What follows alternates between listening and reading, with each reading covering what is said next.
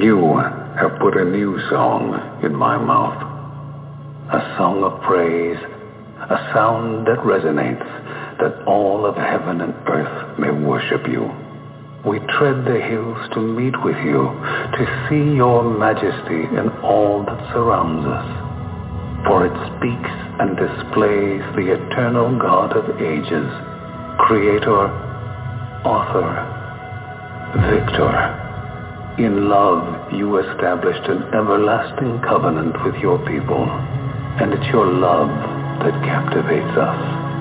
As children of the King, we rush in as waves unrestrained, overcome, overwhelmed, that the King crowned in glory and splendor would reach down to place a crown upon our heads. So we raise our banner, the banner we boldly stand under, the banner of Jesus Christ, from dusk to dawn, from age to age. Your praise resounds in all the earth, deliverer, redeemer, ruler of an everlasting kingdom that cannot be shaken. We trust in the name of Christ Jesus, the only King, forever.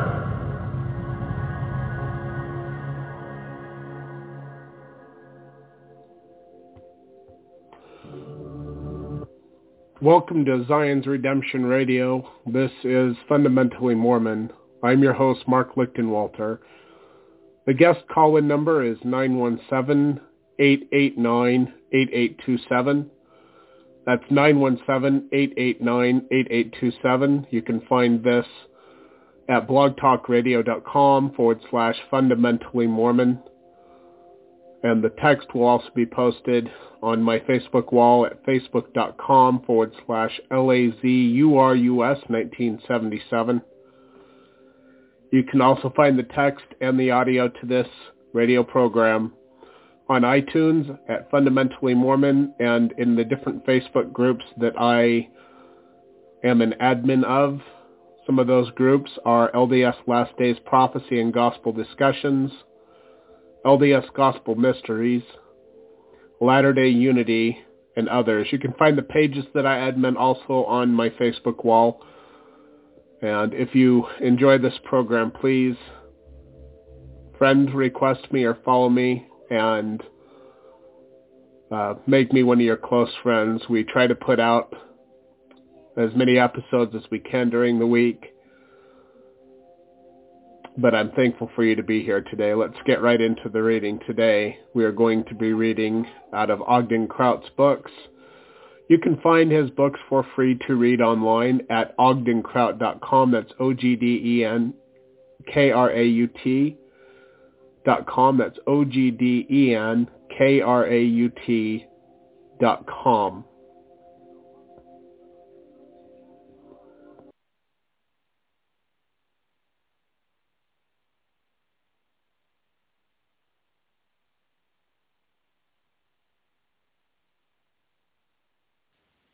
Um, hello, everyone. Uh, today we are going to be reading out of Ensign to the Nations, Volume two. Um, I believe we are on Chapter eight, Joseph Smith and the Keys. Um, it is July twentieth, uh, Tuesday, July twentieth. Um, and I haven't opened up the studio on my tablet yet. Um, I'm in the process of opening it up right now. Anyway, so, um, I have to unmute everyone, I think.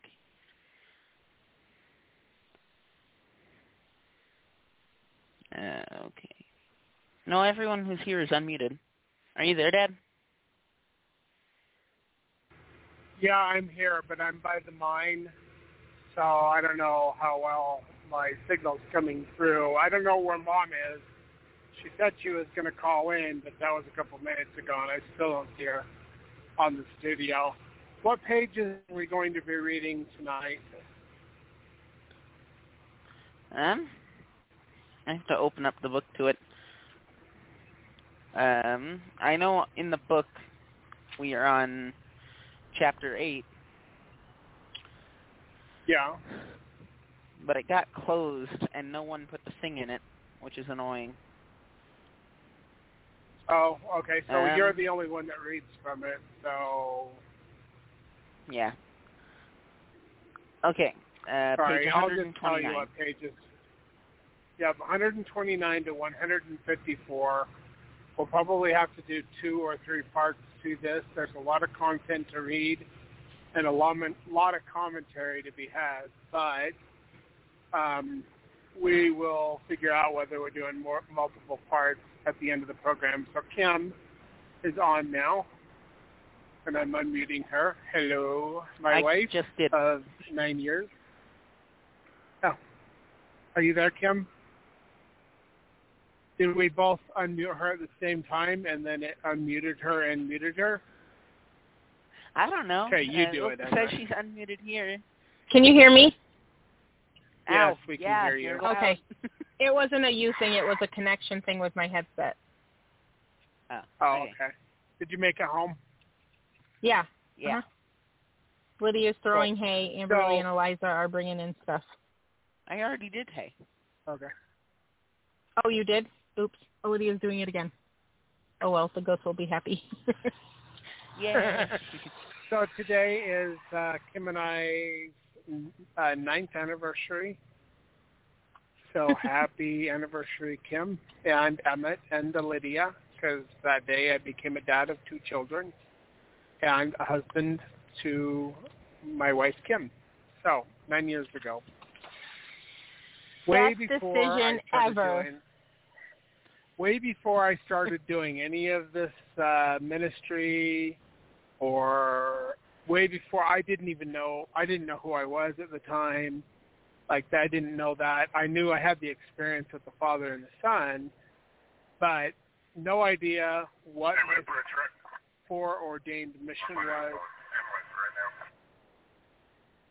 Sorry, um, you know, and I remember Kim and I were joking about, next thing you know, you're going to be the one mighty and strong, because my aunt actually got revelation that I was The, the one mighty and strong, which drives me a little bit nuts because it doesn't say the one mighty and strong. It says, I will send one mighty and strong. Um, there's a mystery there. When I was uh, taken up by the Father and shown who I am and why I was called, um, I actually saw fifteen who were mighty and strong, which included the Father, God the Creator, the Redeemer, was Yeshua, and God the Witness, who was mighty and strong, and that there were others who were mighty and strong. It's like a quorum of twelve apostles, uh, and then there were the mighty, uh, the noble and great ones underneath them. So, but when we got married, no idea, no idea about any of this stuff. So anyway, but um, and I, at the time I thought Joseph Smith was God the Witness or the Holy Ghost, which I later found out actually contradicts Section one thirty in the Doctrine and Covenants. And, uh, well, he was an Elias, but we'll talk about that in the program. So, Kim, would you mind, I have to jump out of the truck real quick, um, would you mind offering up a prayer? And then uh, Emmett can start with the reading for tonight. Okay. And I, okay, I'll mute myself while I'm doing what I have to do. Okay. Our beloved Father in heaven, we come before thee this eve and give thanks and praise to thee. We're grateful for the homes that thou hast given us. We're grateful for the families, friends, and all the people that thou hast guided us to be able to meet and to learn from, and as well as light enlighten others. We're grateful, Father, for the guidance that thou hast given us over the years, and so grateful for um, what you have had in store for us, which is greater than what I ever envisioned. And I am truly grateful to thee, Lord. We're thankful tonight that we can have the time to set apart a little bit of time to be able to learn and to read, Uh, to interact with one another and learn with other people. We are grateful, God, to all of the people who listen and who support and help out uh, with our learning, and we are grateful for all the things that thou hast done for us. We ask the blessing, please, on this night, that you would please help us all to have thy spirit to be with us and understand and be able to know what it is that thou would have us learn. We ask a blessing on all the listeners and everyone who is um, able to listen later on also. Uh, a blessing that you will help them in their own needs, their spiritual ones as well as their physical needs. And we ask thee to watch over and protect us. Help us to be able to do what it is that thou needs us to do to bring about the kingdom of God on earth as it is in heaven. And we ask uh, you to help us tonight with the the words that we speak, that they are from thee and of thee. And we just thank thee and love thee and hope that we are able to do all the things that thou hast commanded us to do. And these things we pray for and give thanks for in thy holy name and in the name of thy Son, Yeshua, even Jesus the Christ. Amen. So, I guess I'm going to start reading. Okay, we are in Ensign to the Nations, Volume two, Holy Priesthood, Volume six, uh, on page nine hundred seventy-six in Ensign to the Nations, on page one hundred twenty-nine in Holy Priesthood, Volume six, Volume six, and we are on Chapter eight, Joseph Smith and the Keys. I'm going to start reading. And the keys of the mysteries of the kingdom shall not be taken from my servant Joseph Smith, Junior D and C sixty-four five. This chapter will be divided into four sections. First, Joseph Smith, ordained in the pre-existence. Second, Joseph Smith, head of this last dispensation.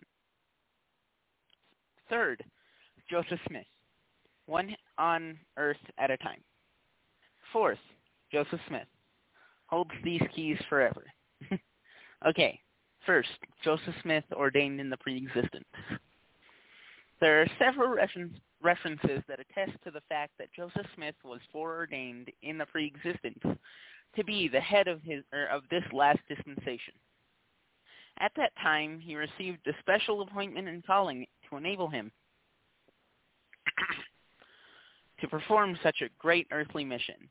Brigham Young and Wilford Woodruff both mentioned Joseph's calling before he came into mortality.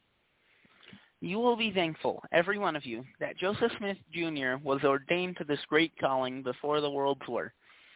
I told you that the doctrine of election and repro- er, reprobation is a true doctrine. It was decreed in the councils of eternity long before the foundations of the earth were laid, that he should be the man in the last dispensation of this world to bring forth the word of God to the people and receive the fullness of the keys and power of the priesthood of the Son of God.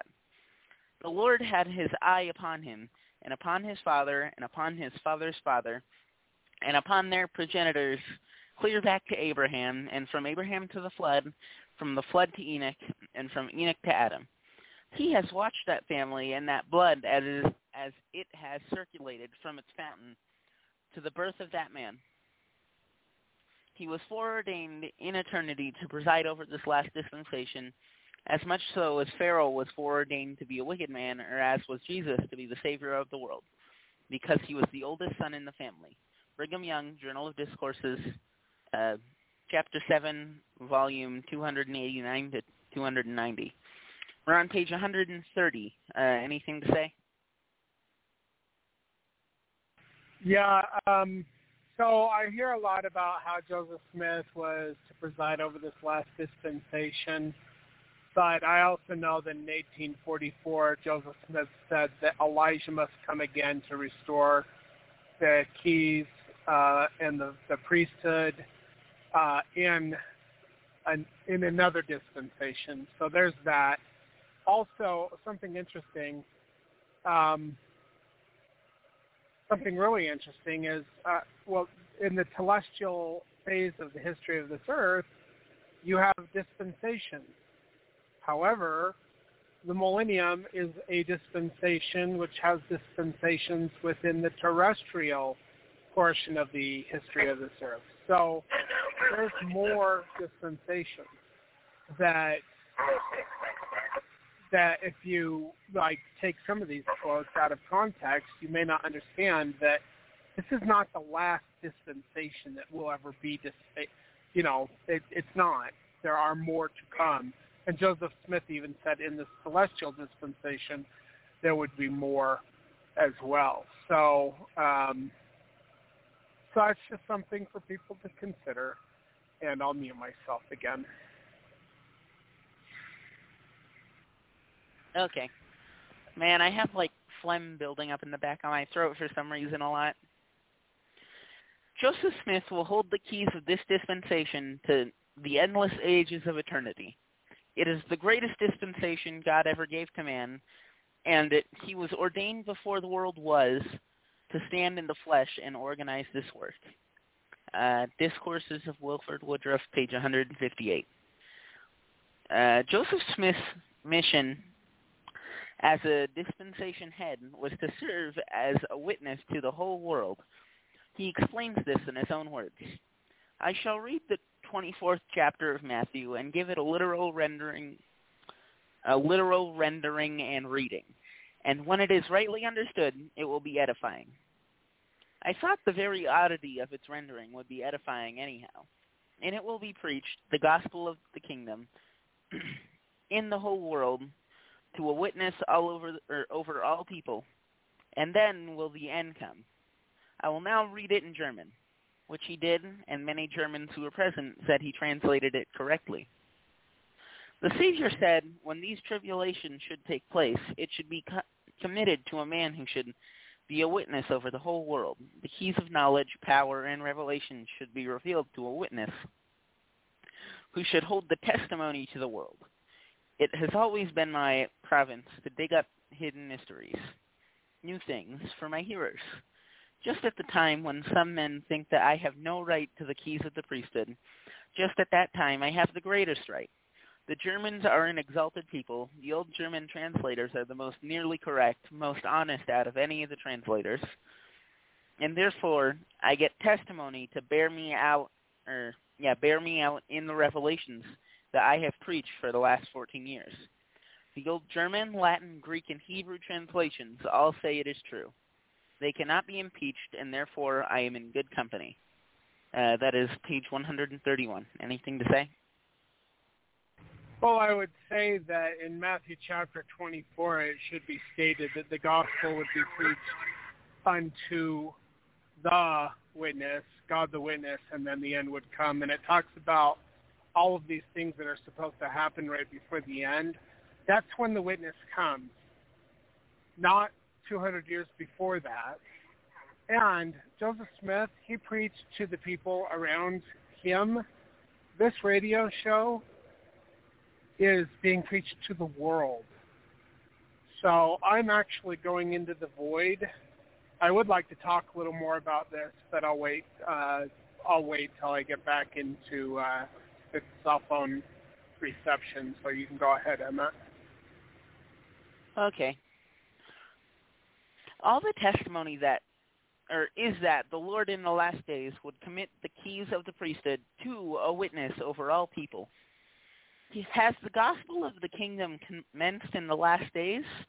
And will God take it from man until he takes him, him himself? I have read it in, or I have read it precisely as the words flowed from the lips of Jesus Christ. John the Revelator saw an angel flying through the midst of heaven, having the everlasting gospel to preach unto them that dwell on the earth. The scripture is ready to be fulfilled when great wars, famines, pestilence, great distress, judgments, et cetera are ready to be poured out on the inhabitants of the earth. John saw the, angel, John saw the angel having the holy priesthood who should preach the everlasting gospel to all nations. God had an angel, a special messenger, ordained and prepared for that purpose in the last days. Woe, woe, be to that man, or set of men who lift their hands up against God and his witness in these last days. for they shall deceive almost the very chosen ones. Teachings of the Prophet Joseph Smith, uh, pp. three sixty-four to three sixty-five.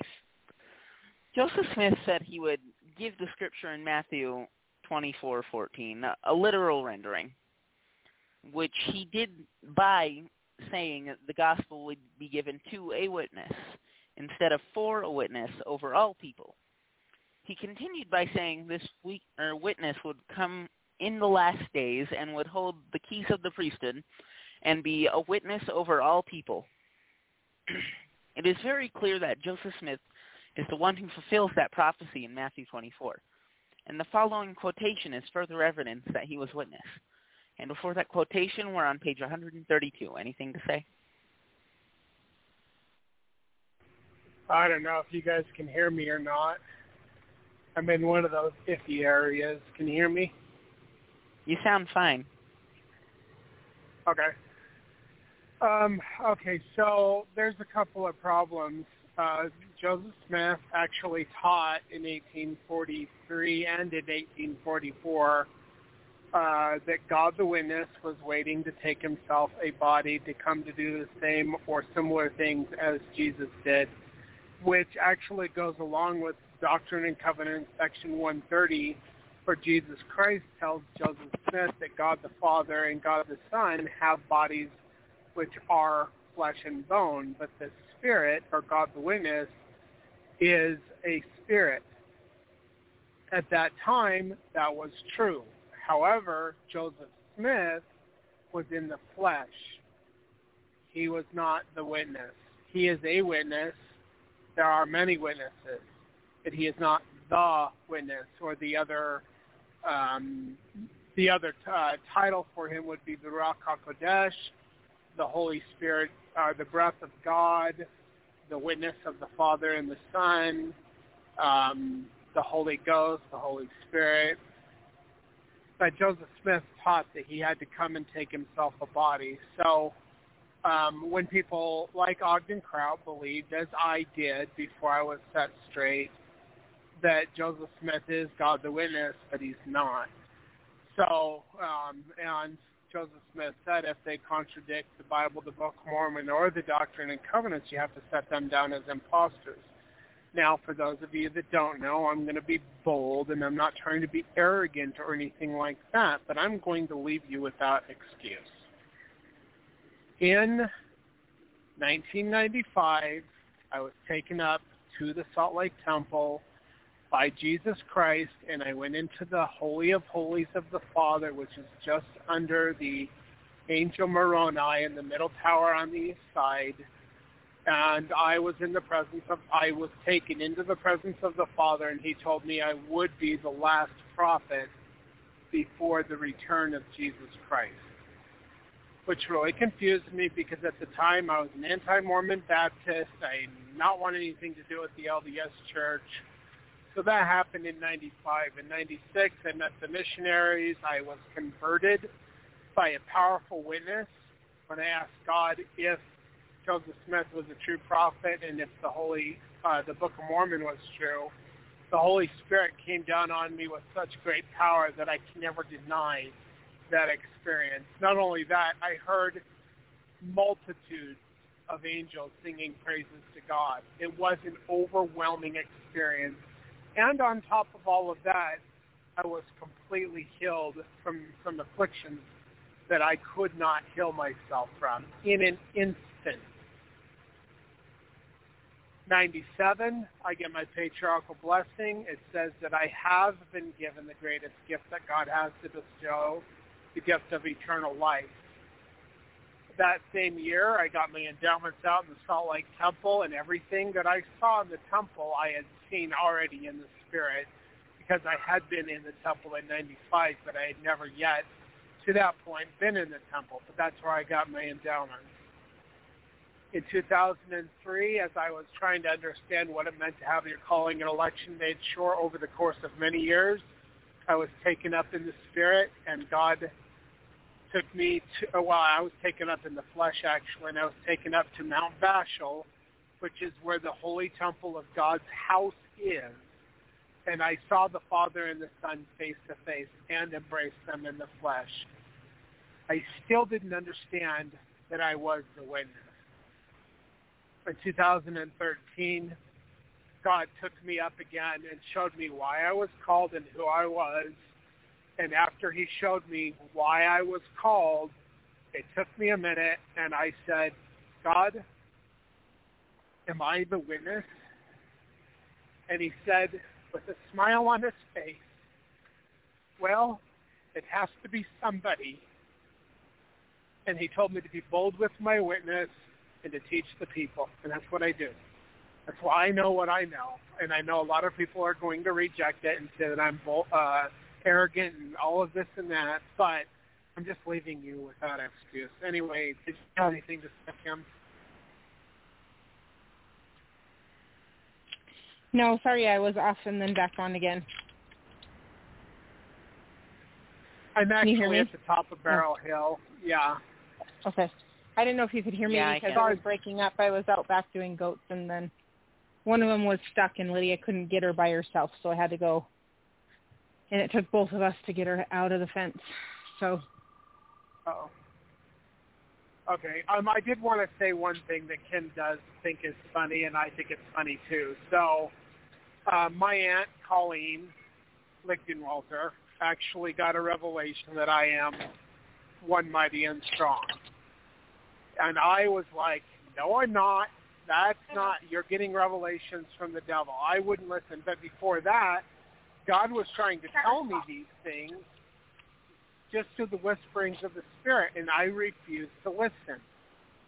So finally, a well, that's because you and I by, were joking around about it, and that, and I yeah. was like, next thing you know, you're going to think you're the one mighty and strong, and he's like, no, I am not. I am not the one mighty and strong, and I'm not going to think that, and everybody does that.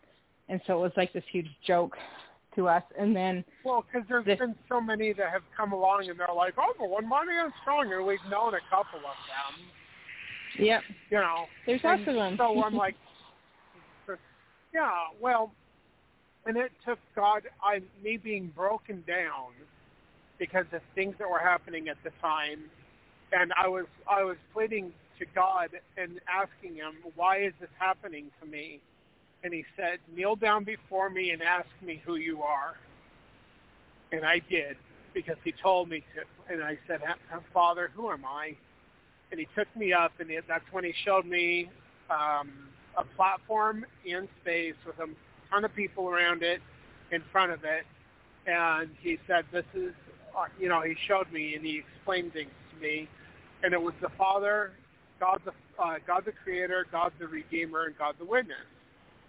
And God the Witness was actually Lucifer. Before he fell, and he became Satan. I know, that's That's crazy talk. I mean, oh, you know, everybody freaked out about that part. Even I was like, what? Anyway, but he lost his position in his office, and he had his title taken from him, Hillel, which in Latin is Lucifer, which means the bearer of light and truth. Now, he wants to cling on to that title, but it's not his anymore. He lost it. And he became Hasatan, or Satan, which means the accuser, Uh, the accuser. So after this thing happened, there was this rebellion. About half of the quorum of the mighty and strong ones fell with Lucifer because of pride and arrogance, and it was a mess. Anyway, so then when uh, everything was done and Satan was cast out with his angels, his archangels, who are also mighty and strong, that fell, um, the Father and the Son went among the noble and great ones to choose. Well, first they went to me, who was among the mighty and strong ones, and there were twelve. And he explained to me who they were. Um, I don't know who some of them are, but I know who have been on the earth already, and I know that the other ones are on the earth right now, but I don't know exactly who they are. But Joseph Smith was among them. Joseph Smith was called my an Elias, to prepare the foundation for Zion's redemption. That's his job. That was his job. He's a witness, but he's not the witness. Anyway, so when the Father chose me to take the place of Hillel, or the bearer of light and truth, or the witness, It took me a minute, and it finally dawned on me what he was saying, because it's heavy. And I said, Heavenly Father, am I the witness? And he said, well, it has to be somebody. So that's how I know who I am. And the reason I know all of this other stuff is because God has showed me all of these things over the last twenty-something years. He's prepared me from the from my youth, here a little and there a little, and given me a little bit more, and he's led me along to this point. And back in two thousand three, Jesus Christ and I were speaking to each other face-to-face after I embraced him, and he said that all the bad things that have happened in my life, he allowed them to happen to me so that I could be prepared to be the witness or the humble servant that he needed me to be. You know, and then in two thousand thirteen, he told me to be bold with my witness, to start the Church of the Living Messiah and the School of the Prophets, and to uh, eventually start doing this radio show, but that would come a little bit later. In two thousand, uh, January of two thousand fourteen is when I started doing my own internet radio show. I actually co-hosted on one before all of this happened, so even before I knew who I was. So Kim and I kind of laughed because back then, before I knew who I was, we both kind of mocked it and joked, because I know who I am. I know what I've been through. I know how rough I can be. I mean, I I have been in so many fights, I can't even, because people come after me because Satan intends them to destroy me because he hates me because they took his place. Anyway, but I just didn't, I didn't believe it until God himself came to me and said, kneel down before me and ask me who you are. So, and like I said, Joseph Smith, I thought he was the witness. He is a witness, but he was sent like John the Baptist to open up this dispensation so that Zion's Redemption's foundations could be laid, so that to prepare the path for, for Messiah ben Joseph, who I am, to come and do the things which God has asked me to do. And Ogden Kraut, never knew him. I read his books before he died, but I never knew him. I wasn't sent to him. I was sent to his son, Kevin, uh, in two thousand thirteen. Um, shortly after I found out who I was, God told me to go to Kevin Kraut and be rebaptized so that I could start my ministry. Um, but, uh, but Ogden and a lot of other people, they have pieces of the puzzle, and they think they're looking at the full picture, but they're not looking at the full picture. They're looking at clues and hints, which if they try to complete the puzzle without all of the puzzle pieces, it's not going to work. That's why um, believing that Joseph Smith is God the Witness contradicts Section one thirty. And it contradicts other statements that Joseph taught, how God the Witness had to come on the earth in the last days, Um, and gain a body and do, you know, teach the people and do all these other things. That happened, that's happening now. That prophecy is fulfilled now, not then. I mean, he's not coming back a second time. Joseph Smith had a body in the flesh when Jesus Christ told him that God the Witness or the Holy Ghost is a spirit being. But he was at that time. Joseph Smith had a body, not Joseph. Anyway, um, I'm going to mute myself again, and uh, I don't know. You guys can read or talk or whatever if you have any comments about anything. Okay.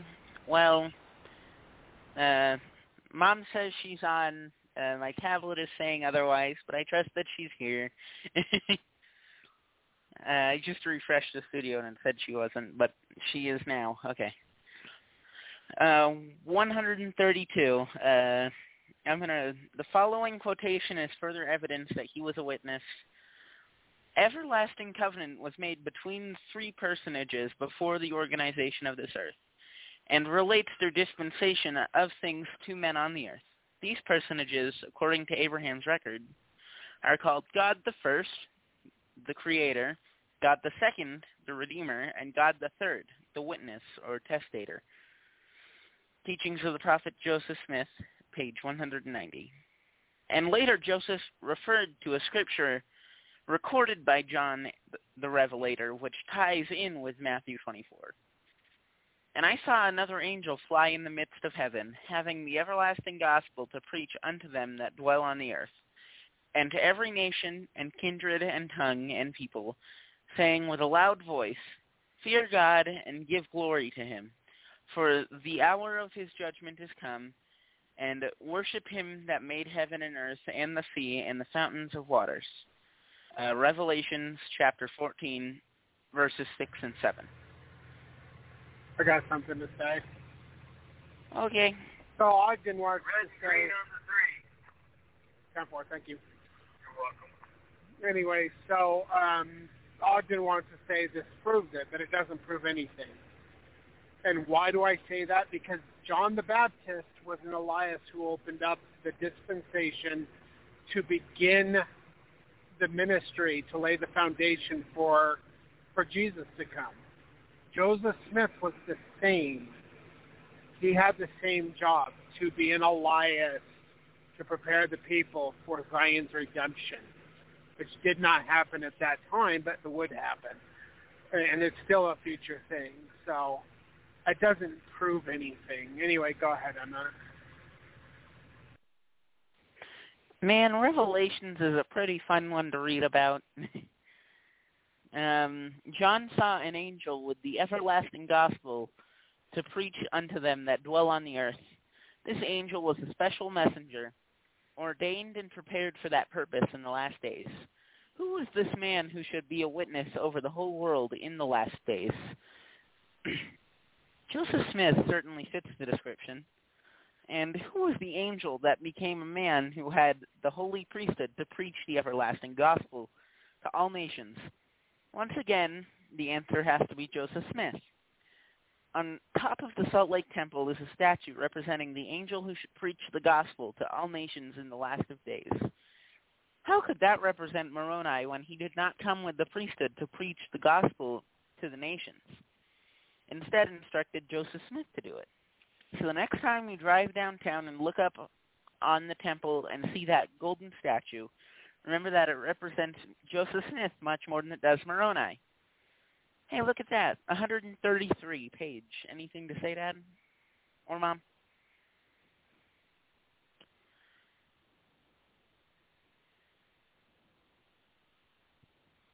I'm going to take that as a no. Joseph Smith, head of this last dispensation. Two of this. Okay. In April of eighteen thirty-six, there were some unbelievable manifestations in the Kirtland Temple. Or, yeah, Kirtland, that's weird. Where the personages, personages who had lived on the earth previously appeared and committed to Joseph Smith and to Oliver Cowdery the keys, or different keys, for the... the ugh, I'm... Ugh. Joseph Smith and Oliver Cowdery, different keys from their dispensations on the earth. Paul spoke of the dispensation of the fullness of times when God would gather together all things in one, et cetera. And those men to whom these keys have been given will have to be there, and they, without us, cannot be made perfect. Teachings of the Prophet Joseph Smith, page one hundred fifty-nine. The last verse in section one ten of the D and C recorded, Therefore the keys of this dispensation are committed into your hands. And by this ye may know that the great and dreadful day of the Lord is near, even at the doors. D and C chapter, or section one ten, chapter sixteen, or volume sixteen, verse sixteen. Ugh. Since this manifestation was to both Joseph Smith and Oliver Cowdery, the question arises, did both Joseph and Oliver receive keys of this dispensation? It was not real, really clear. From the author's research, all early leaders have felt it was just Joseph Smith, except for Joseph Fielding Smith, who thought it was both of them. He wrote, It was Oliver Cowdery and Joseph Smith who received the keys of the Kirtland Temple on the third of April, eighteen thirty-six, when Christ appeared, when Moses appeared, when Elias appeared, when Elijah appeared, and every time when the keys of a dispensation were bestowed, it was to Joseph Smith and Oliver Cowdery. Not Joseph Smith alone. Why? Just because of what the Savior said, if I bear witness of myself, my witness is not true. Doctrine of Salvation, page, or Doctrine of Salvation, chapter one, uh, volume one hundred and, or two hundred eleven. Ugh. Okay, we're on page one hundred thirty-four. Anything to say? Uh, no, Joseph Smith holds those keys, and he will surrender them up to the Father at Adam and on Diamond, when the Father gathers up all of the keys and gives them to the Son, who then becomes the Father. So, um, I don't know. There's a lot of, uh, one of the problems is a lot of people assume things. I'm guilty of it. I assumed a whole bunch of stuff. I still assume things. I'm trying to work it out just like everybody else is working it out. But when you assume things and then you teach it as doctrine, that's where you, you're led astray, and you become a Judas goat to the truth. So, you know, and that's that's what all of these people do. That's what everybody does. We all assume, well, this is true, and that's true, so this other thing might be true. Case in point, I knew that Joseph Smith was a true prophet by revelation. I knew that that the Book of Mormon was true by revelation. What I didn't know was that God in Section one twenty-four, Jesus Christ said that he rejected the church in Nauvoo. And I didn't know that there were many, many breakoffs out of Nauvoo, that Bergamites, or the Church of Jesus Christ of Latter-day Saints, may have been the largest one, but they were among the rejected church. Didn't know that. So I assumed that that was the one true living church, not knowing that they had changed many, many, many things. Learned a lot in that church. But then I found out. I think out you broke church. up for so a second anyway, there. I was just saying, I, uh, I assumed that the L D S, I assumed the L D S church was the one true and living church, even though the prophets, seers, and revelators of the L D S Church do not have the fruits of being prophets, seers, and revelators, but I assumed it to be true because I know those other things are true. I knew A and B were true, so I assumed C was true, and it's not. It totally is not. Anyway, go ahead, Emma. Okay. Man, some of these quotes feel like tongue twisters. Okay, uh, page one hundred thirty-four. And then he added, he, Oliver, was an assistant president of the church and the second witness of the dispensation of the fullness of times, which is the greatest of all dispensations. Oh. For it was necessary that there be two presidents, two witnesses standing at the head of this dispensation. Uh, the same as the last one, Doctrine of Salvation, page two hundred twelve.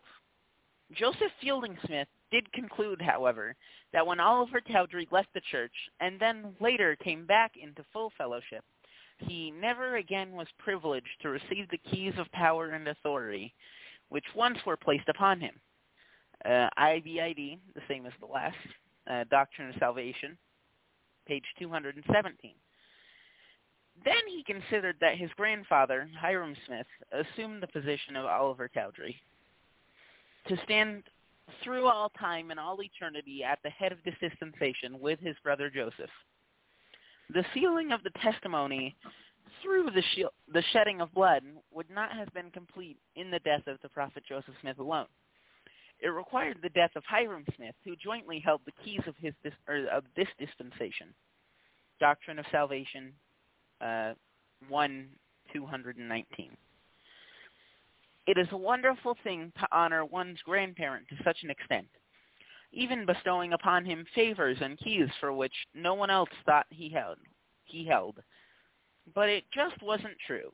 For example, compare what Brigham Young and George Q. Cannon had had to say about only Joseph Smith being the head of this dispensation. Joseph Smith holds the keys of this last dispensation, and it is now engaged behind the veil in the great work of the last days. Um, there are three asterisks and then page one thirty-five. Anything to say? Oh, just what I said I actually before. do. Oh, sorry. Go ahead, Kim. Um, so I don't know um, what you're going to say about this, but um, a lot of this, um, the last quotes that he was just reading about Joseph Smith, George Q. Cannon, Brigham Young, um, a lot of that, even though, yes, they were good guys and stuff like that, a lot of it's speculation on their side, on their part, and um, talking about this is the greatest presentation ever. Yes, everybody thinks that. Yeah. So it's kind of like... And they, they uh, take... They cherry pick. They'll cherry pick one thing and ignore something else that seems to contradict it. Yeah. So that's what I'm just saying, like, beware of that kind of speech and that kind of talking. Sorry, I got to mute myself because Arius wants me. That's fine. Um, so, like I said before, Joseph Smith was an Elias to lay the foundation of Zion so that it could be redeemed, the same way that John the Baptist was an Elias to lay the foundation for the coming of Messiah ben Judah, or the first witness of the Father, who is Jesus Christ, or Yeshua HaMashiach. It's the same role. Joseph Smith had the same role as John the Baptist. Now, in the days of Jesus Christ, there were many who did not follow Jesus because they were following John the Baptist, because they thought that he was the bee's knees, or however you say it. You know, and sometimes people would come over and say, oh, Jesus is the one that, Joe, uh, that John the Baptist was speaking of. They finally get it, you know. But there were a lot of people who didn't follow Jesus because they were following John the Baptist. John the Baptist was an Elias to a Messiah, who is our Redeemer. Joseph Smith was an Elias to Messiah ben Joseph, um, and he did hold a lot of the uh, the things the things that jo- uh, jo- um, Messiah ben Joseph was supposed to do. He did those things, but he didn't do them all. So people say, well, when he comes again and he's reincarnated and he's born of woman again, and they got all these crazy ideas because they know about multiple mortal probations and they know about all these other things. But it's still speculation, which they all do. Joseph, in that last quote, on one of the last two or three quotes, he even says he assumed. He assumed. It doesn't make it make it doctrine. We all assume because we're all working it out. But anyway, so um, go ahead, Emma. Okay. Um, there were those three little thingies. No man or woman in this dispensation will ever enter into the celestial kingdom of God without the consent of Joseph Smith. uh, from the day that the priesthood was taken from the earth to the winding up scene of all things, every man and woman must have the certificate of Joseph Smith Junior as a passport to their entrance into the mansion where God and Christ are. I with you and you with me cannot go, or I cannot go there without his consent.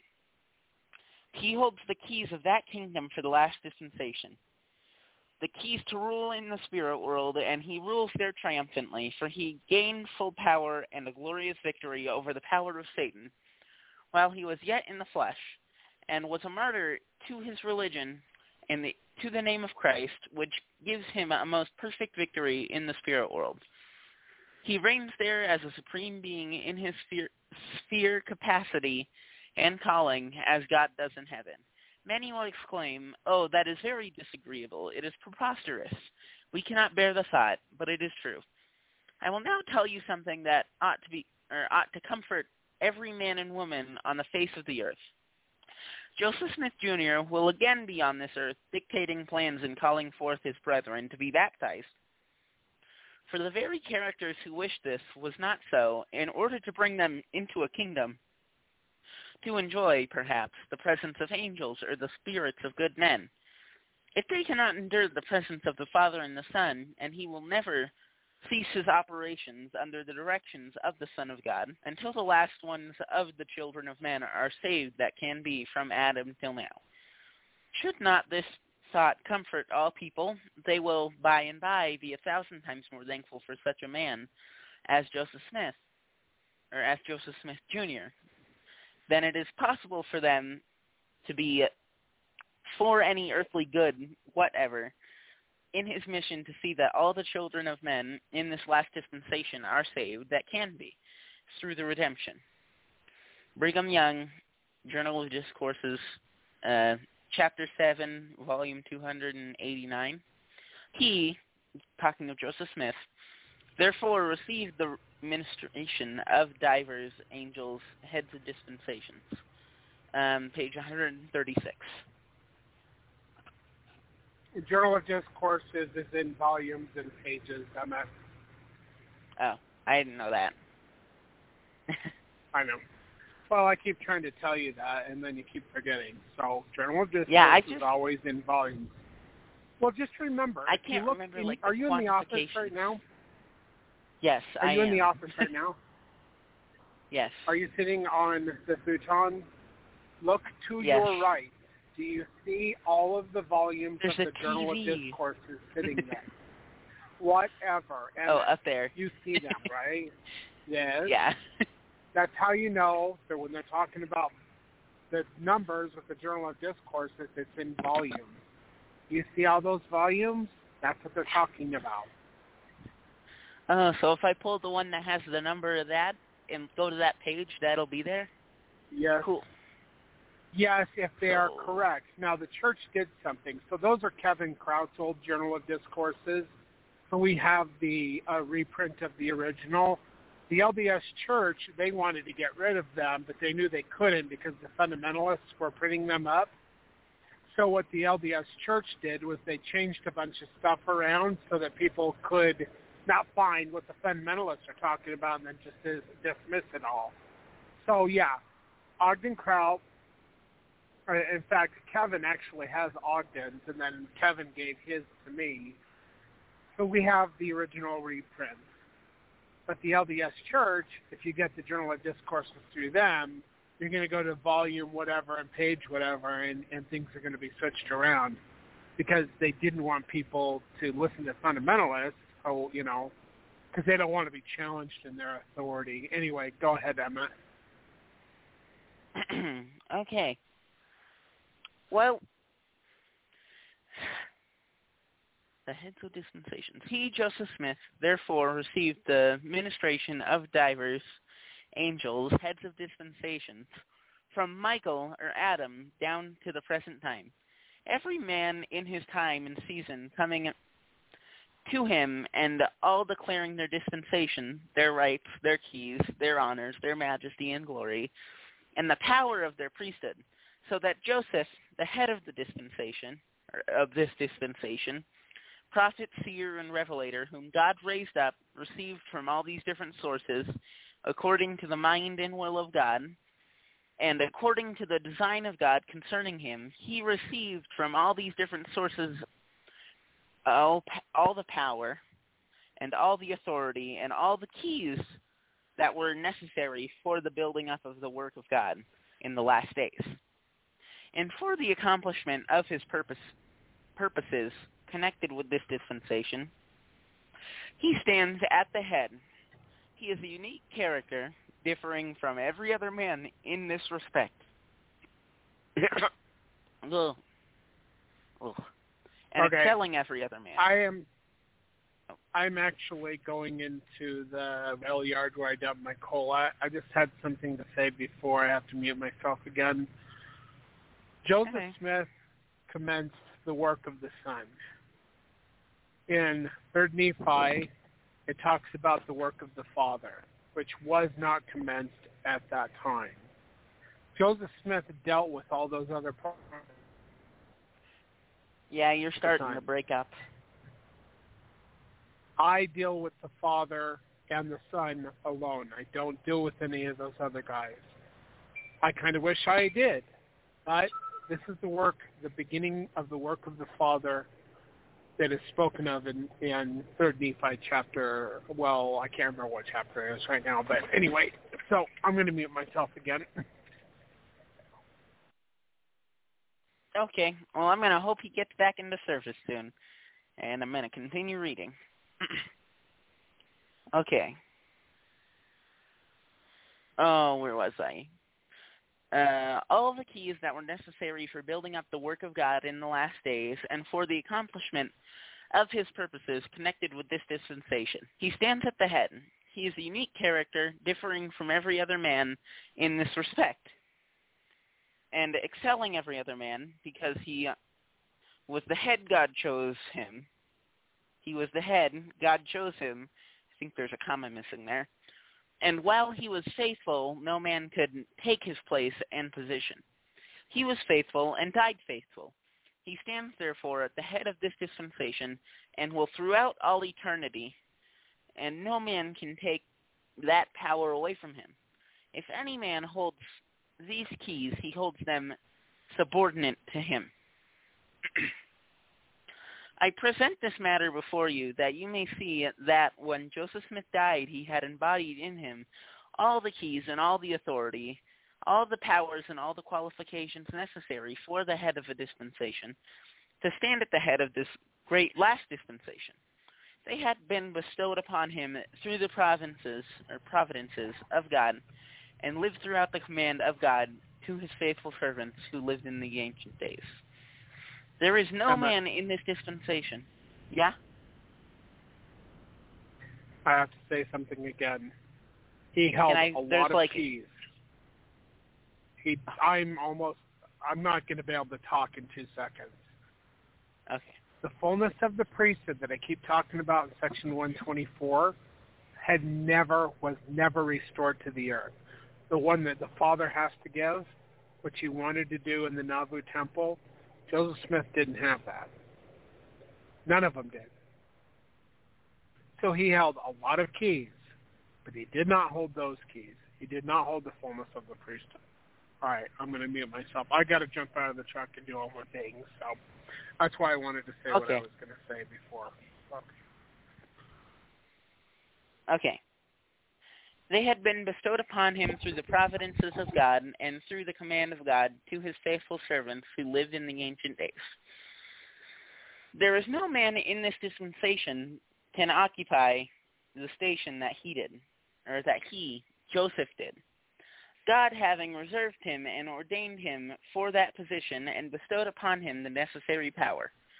George Q. Cannon, Journal of Discourses, Volume twenty-three, uh, pages three sixty-one to three sixty-two. The keys of this dispensation cover a much longer period of the time than most Latter-day Saints realize. Brigham explained. Oh, page one thirty-seven. Mom, do you have anything to say? Well, Dad's this. Nope, I don't have anything to say. Keep going. Do you want me to read them it?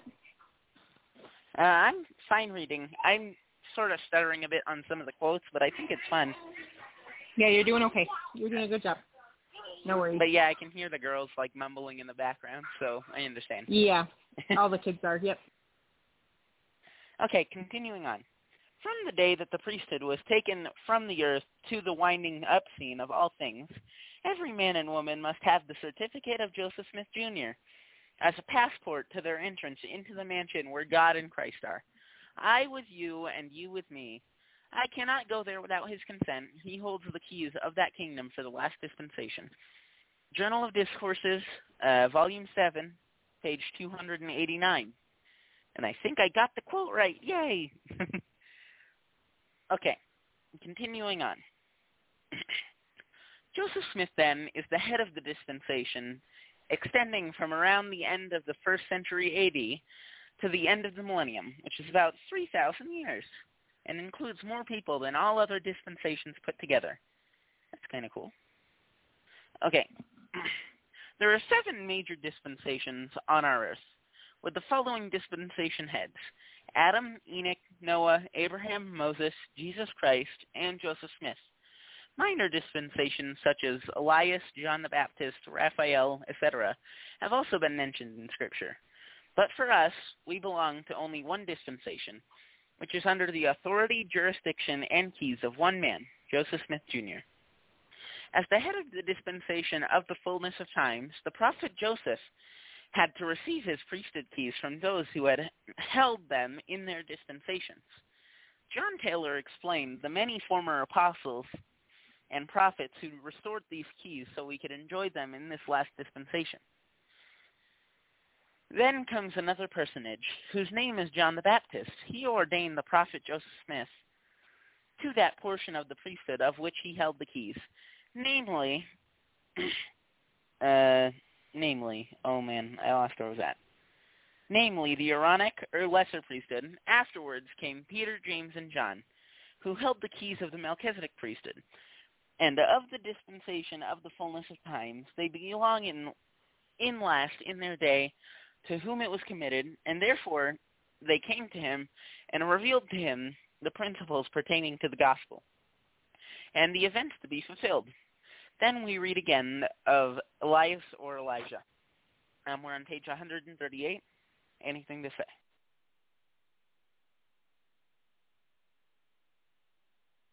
Nope. Okay, and I'm assuming Dad's still not there.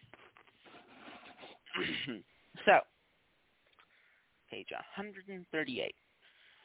Then we read again of Elias or Elijah, who was to act as a restorer and who committed to him the powers and the authority associated with his position.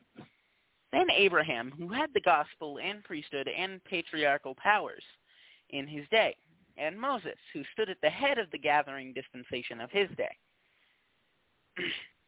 or in his day, and had these powers conferred upon him. We are informed that Noah, who was a patriarch, and all in the line of the priesthood, and all in the line of the priesthood, yeah, in every generation back to Adam, who was the first man, possessed the same. Why was it that all these people should be associated with all these dispensations? And all could communicate with Joseph Smith, because he stood at the head of the dispensation of the fullness of times, which comprehends all the various dispensations that have existed upon this earth, or upon the earth, and that as the gods in the eternal worlds and the priesthood that officiated in time and eternity had declared that it was time for the issuing forth of all these things, they all combined together to impart him the keys of their several missions, that he might be fully competent, through the intelligence and aid afforded him through the several parties, to introduce the gospel in all its fullness, namely the dispensation of the fullness of times, when, says the Apostle Paul, he might gather all things in Christ, both which are in heaven and which are in earth, even in him. Consequently, he stood in that position, and hence his familiarity with all these various dispensations and the men who administered in them. If you were to ask Joseph what sort of a term or of a looking man Adam was, he would tell you at once. He would tell you his size and appearance and all about him. You might have asked him what sort of men Peter, James, and John were, and he could have told you. Why? Because he had seen them. Journal of Discourses, Volume eighteen, page three twenty-six. That is a long book. Since Joseph holds the keys of this dispensation, it means we are subject to him in life and in death. Brigham Young explained. Oh, page one thirty-nine. Anything to say, Mom? Dad, are you back? I'm back. I don't have anything to say right now. Okay. What about you, Mom? Yeah, I was going to go ahead and read a little bit on it just because um, it is really long. This is a really long thing. And you're doing a really good job reading, but I'm just going to okay. um, power read a few of it, and then you can keep reading, so just follow along, okay? Okay. I'll give you a little break. Okay, page one thirty-nine. Just wait till you pass Joseph Smith, and after Joseph lets you pass him, you will find Peter, and after you pass the apostles and many of the prophets, you will find Abraham, and he will say, I have the keys, and except you do thus and so, you cannot pass. And after a while, you come to Jesus, and when you at length meet Father Adam, how strange it will appear to you, to your present notions. If we can pass Joseph and have him say, Here you have been faithful, good boys, I hold the keys of this dispensation. I will let you pass. Then we shall be very glad to see the white locks of Father Adam. Journal Discourse, Volume five, page three thirty-one and three thirty-two. Although the prophet Joseph presides over this last dispensation, he recognized the one who was president of all the dispensations on this earth.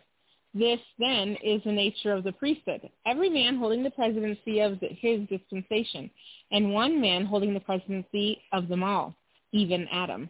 Teachings of the Prophet Joseph Smith, page one sixty-nine. The prophet also testified that Adam had dominion given, given him over every living creature, and also that the keys have to be brought from heaven wherever the gospel is sent. When they are revealed from heaven, it is by Adam's authority. He, Adam, is the father of the human family and presides over the spirits of all men. And all that have had the keys must stand before him in this grand council. Furthermore, Adam is the one holding the keys of the universe. See Teachings of the Prophet Joseph Smith, page one fifty-seven. The Apostle Orson Pratt made an interesting ob- observation. In a great and glorious open vision, in answer to, to his, Joseph Smith's, prayers, there was the manifestation of two great of the great personages in the heavens, not angels, not messengers, but two persons that hold the keys of authority over all creation, all the creations of the universe. Who were they? God the Eternal Father and his Son Jesus Christ, through whom God the Father made the worlds. Journal Discourse, Volume twenty-one, page three oh eight. We're now on page one forty. It is interesting to note that in the reference above, Joseph said that Adam holds the keys of the universe. Then Orson Pratt said that God, the Eternal Father, was the personage's, personage sorry, who appeared to Joseph and was the personage who held the keys of authority over all the creations of the universe. Could it be that they are both one and the same personage? Just because Joseph held the keys of this dispensation, he never asked the people to follow him, but rather he said, call upon the Lord while he is near, and seek him while he may be found, is the exhortation of your unworthy servant. Teachings of the Prophet Joseph Smith, page eighteen. Brigham Young concurred. I believe in the one man power. Who is that man? Our Father in heaven. God, the Eternal Father, who is in all, knows all, and who made all that is in heaven, and who brought this world and all its living creatures into existence. He is the supreme man. I serve, believe in, and wish to obey in all things. It is my right and privilege to thus believe, and all who choose to differ from me have the privilege to do so. I want to continue in that course that will secure to me an, ex- an exalted salvation. Journal Discourse, Volume eighteen, page two thirty-four. Joseph Smith won on earth at a time for over a century. Many misconceptions, misinterpretations, and false claims have arisen from the following verse. And verily I say unto you that the conditions of this law are these: all covenants, contracts, bonds, obligations, oaths, vows, performances, connections, associations, or expectations that are not made and entered into and sealed by the Holy Spirit of promise of him who is anointed, both as well for time and for all eternity, and that too, most holy, by revelation and commandment through the medium of mine anointed, whom I ha- have appointed on the earth to hold this power, this power, and I have appointed unto my servant Joseph to hold this power in the last days, and there is never but one on the earth at a time to whom, on whom this power and the keys of this priesthood are conferred, are of no efficacy, virtue, or force, in and after the resurrection from the dead, for all the contracts that are not made unto this end have an end when men are dead. That's Doctrine and Covenants one thirty-two, verse seven. And we're on page one forty-one now. The answer seems so clear. Um, Go ahead. Well, I'm at the top of Wash Plant, so I, could, I got to say what I have to say really quick. Um, mm-hmm. Joseph Smith held the, the sealing keys, because he had been sealed to Jesus Christ when he received his calling and election. That wasn't passed down to other people. He held it. That was his. And I wish I could talk more, but there's a weird background. That might be the air conditioner in here. No, it was really weird. It sounded like someone was, like, whispering almost, but, like, you couldn't hear it. It was like... Oh, I don't know. I have Arius, and he is roaring like a dinosaur. Um, anyways, I'll continue reading. The answer seems so clear. The Lord is talking about Joseph Smith being the one man who holds the keys of this dispensation, and thus the only one who can hold all the keys. The Lord said, I have appointed unto my servant Joseph to hold the pa- this power in the last days. It couldn't be any clearer. Every contract out, et cetera, in this dispensation must be approved or sealed by the Holy Spirit of promise. Of him who is anointed, perhaps this could be clarified better if we equate the word time with, dispensa- with a dispensation of time.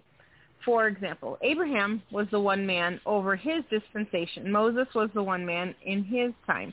And Joseph Smith was, is, and always will be the one man over this dispensation. Before Joseph Smith was okay. martyred, he did... What? There are three major dispensations in the celestial history of this earth. The first one belongs to God the Creator, who holds the first presidency of this earth, who is Michael, who became Adam. God the Redeemer, who is Jesus, and um, and then God the Witness, who comes as well. Uh, there are dispensations within dispensations. And Joseph Smith, and Emma, if you could look for this, in your notes on your phone, because that used to be my phone, I think you'll have it. If you could look and go to search. Kim, can you please mute yourself, because whatever is going on, it sounds like there's a scrubber on your microphone. Okay, thank you. Um, look for Elijah Must Come Again. And just go through the different notes and see if you can find that. I think I put Joseph Smith taught at the beginning of the note, but it's a quote from Joseph Smith that said, Elijah has to come again to restore uh, keys of the priesthood. So, um, you know, and, and he said that that in a dis, in a new dispensation before the end. So right there we see that there are dispensations within dispensations. Joseph Smith did start as an Elias, a major dispensation for God the Witness to come to restore and redeem Zion. Um, now I want to talk real quick. Thank you. Anyway, like I don't need to know that I can do something illegal. It drives me. I'm sorry, I'm distracted. Another driver told me that I can come out to make a right-hand turn when he's coming in from the other side. But I don't know, whatever. All right. Um, everybody has to be sealed to God the Father, who is Adam. Joseph Smith taught there has to be a chain or a, a chain of sealing back to Father Adam. And everybody tries to do this through genealogy because they don't understand that when Joseph Smith was sealed up and got his calling and election, he was the link. The chain is not as long as you think it is. He was the link, the one man on the earth who had the authority to seal up to himself through the law of adoption and through marriages and all of the other sealing ordinances to himself. Wilford Woodruff did away with that when he did away with a whole bunch of other stuff in eighteen ninety, eighteen nineties. When I... other hand of the Father himself, who is Michael, the, who is Michael, I was sealed up to our Father, and I become the one man on the earth, and the chain is not as long as you think it is. You're not going to go back. Now, some of our genealogies can go back. I have genealogy on my mom's side through Charlemagne and through royalty that go back to Ephraim and all the way back to Adam and Eve. On my dad's side, it goes through Judah, through our Ryzovitz, Czechoslovakian Jewish and German Jewish lines. But most people are not going to have that. When Joseph Smith was sealed up to the, or to God, when he received his calling and election, He was the link. I am the link today. Anyway, I'm going to break up again, so I'm just going to mute myself.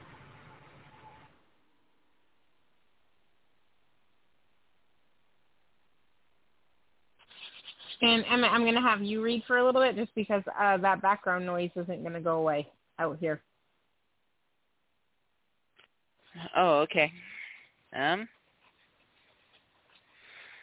which page were we on? So we're right before page one forty-two. Okay? Okay.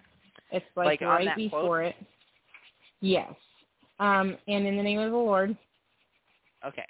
And in the name of the Lord, I, Joseph Smith, now shakes from my shoulders the responsibility of bearing off the kingdom of God to all the world, and that here and now I place that responsibility with the key, all the keys, powers, and privileges pertaining thereto upon the shoulders of you, the twelve apostles, in connection with this council.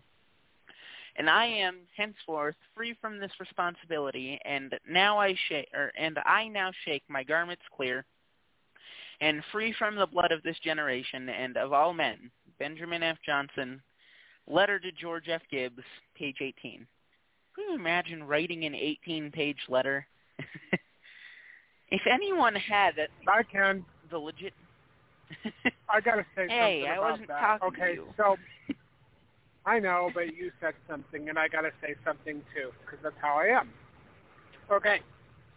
Now, are we going to trust the words of Benjamin F. Johnson, who said that he heard it from Joseph Smith? And Benjamin F. Johnson actually started his own breakoff group that did not go along with the Brighamites. Okay? And I know people in that group, whatever. Um, or are we going to trust the words of Scripture? Jesus Christ told them, if you don't do what I say in building the temple where the Father can come dwell therein, that he might restore the fullness of the priesthood to you, you'll be rejected as a church with your debt. Lyman White in eighteen forty-three and Joseph Smith, they talked about the church being rejected. And then after the fact, you get these journals and these people, well, I heard Joseph Smith say that the Quorum of the Twelve were the new guys in charge. Okay, did he say it? Does that contradict section one twenty-four? Joseph Smith received that revelation. Jesus Christ said what would happen if the revelation was fulfilled, in that the Father would come restore the fullness of the priesthood, the beginning of revelations for Zion's redemption would take place, God would fight their battles for them so that they would not be removed from their place. Or was it that the Father never came to that temple? No angel ever came to that temple. Jesus Christ did not come to that temple. The Shekinah glory of God never came to that temple.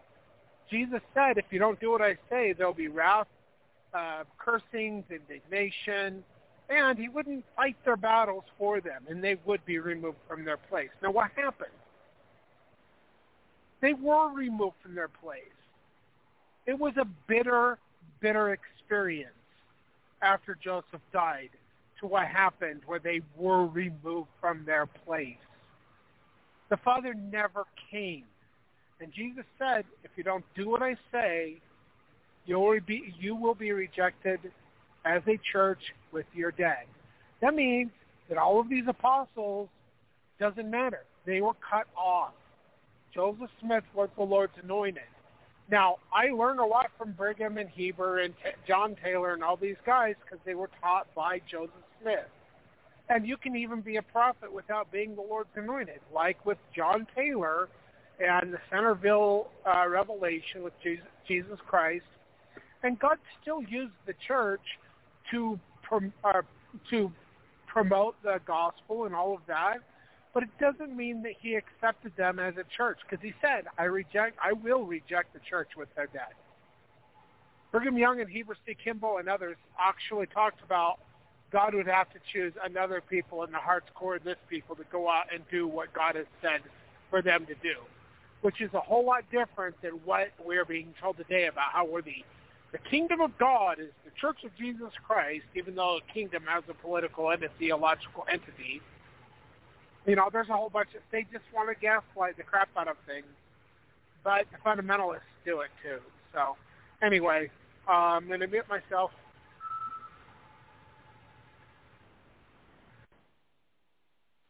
Okay. Huh?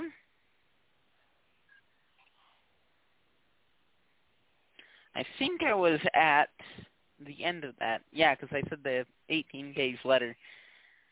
The girls are screeching. I'm sorry if you can hear that.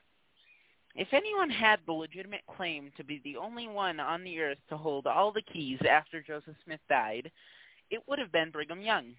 But the following two quotes explain, explain how Brigham Young felt about it.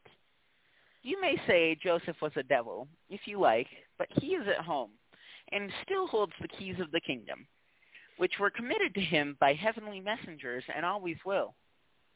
Do you ask who Brother Brigham is? He is, a, he is an humble instrument in the hands of God to keep his people in the path that he has marked out through the instrument instrumentality of his servant Joseph, and to travel in which is all I ask of him. Brigham Young, Contributor, ten three.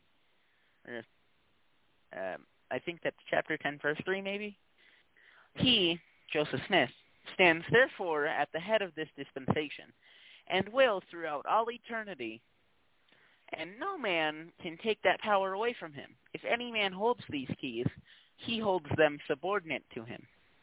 You never heard President Young teach any other doctrine.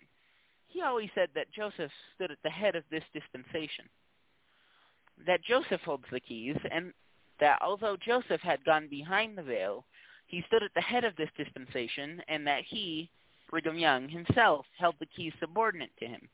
George Q. Cannon, Journal of Discourses, Volume twenty-three, page three hundred sixty-one. Shortly after Joseph Smith was martyred, a meeting was held in which Sidney, Rig- Sidney Rigdon came to claim the title of the guardian of the church, but Brigham Young explained, and right before that quote, we're on page one forty-three. Anything to say? Yeah, um, Joseph Smith commenced the work of the Son to lay the foundation for Zion's redemption. Third Nephi talks about the work of the Father, which did not commence in the lifetime of jo- uh, Joseph Smith. So these assumptions and all of these quotes from these early leaders, they did not understand these things. They're assumptions. Anyway, and Joseph Smith was guilty of assumptions himself. We all are. We think that because A and B are true, that C and D must be true, and it's not always the case. Go ahead, Emma. Okay. Page one forty-three. If the people want President Rigdon to lead them, they may have him. But I say unto you that the quorum of the twelve have the keys of the kingdom in all the world. The twelve are appointed by the finger of God. Here is Brigham. Have his knees ever faltered? Have his lips ever quivered? Here are Heber and the rest of the twelve, an independent body who have the keys of the priesthood, the keys of the kingdom of God, to deliver all the world, or to all the world. This is true, so help me God. They stand next to Joseph and are as the presidency of the church. Wilford Woodruff, Matthias Cowley, uh, page two nineteen. When President Brigham Young said the keys of the priesthood were committed to Joseph to build up the kingdom of God on the earth, and were not taken from him in time or in eternity. uh, contra- contributor ten three. He is saying that the keys are still held by Joseph beyond the veil. A mortal man may hold the keys, or may hold keys pertaining to church presidency, apostleship, a mission, or particular work or labor.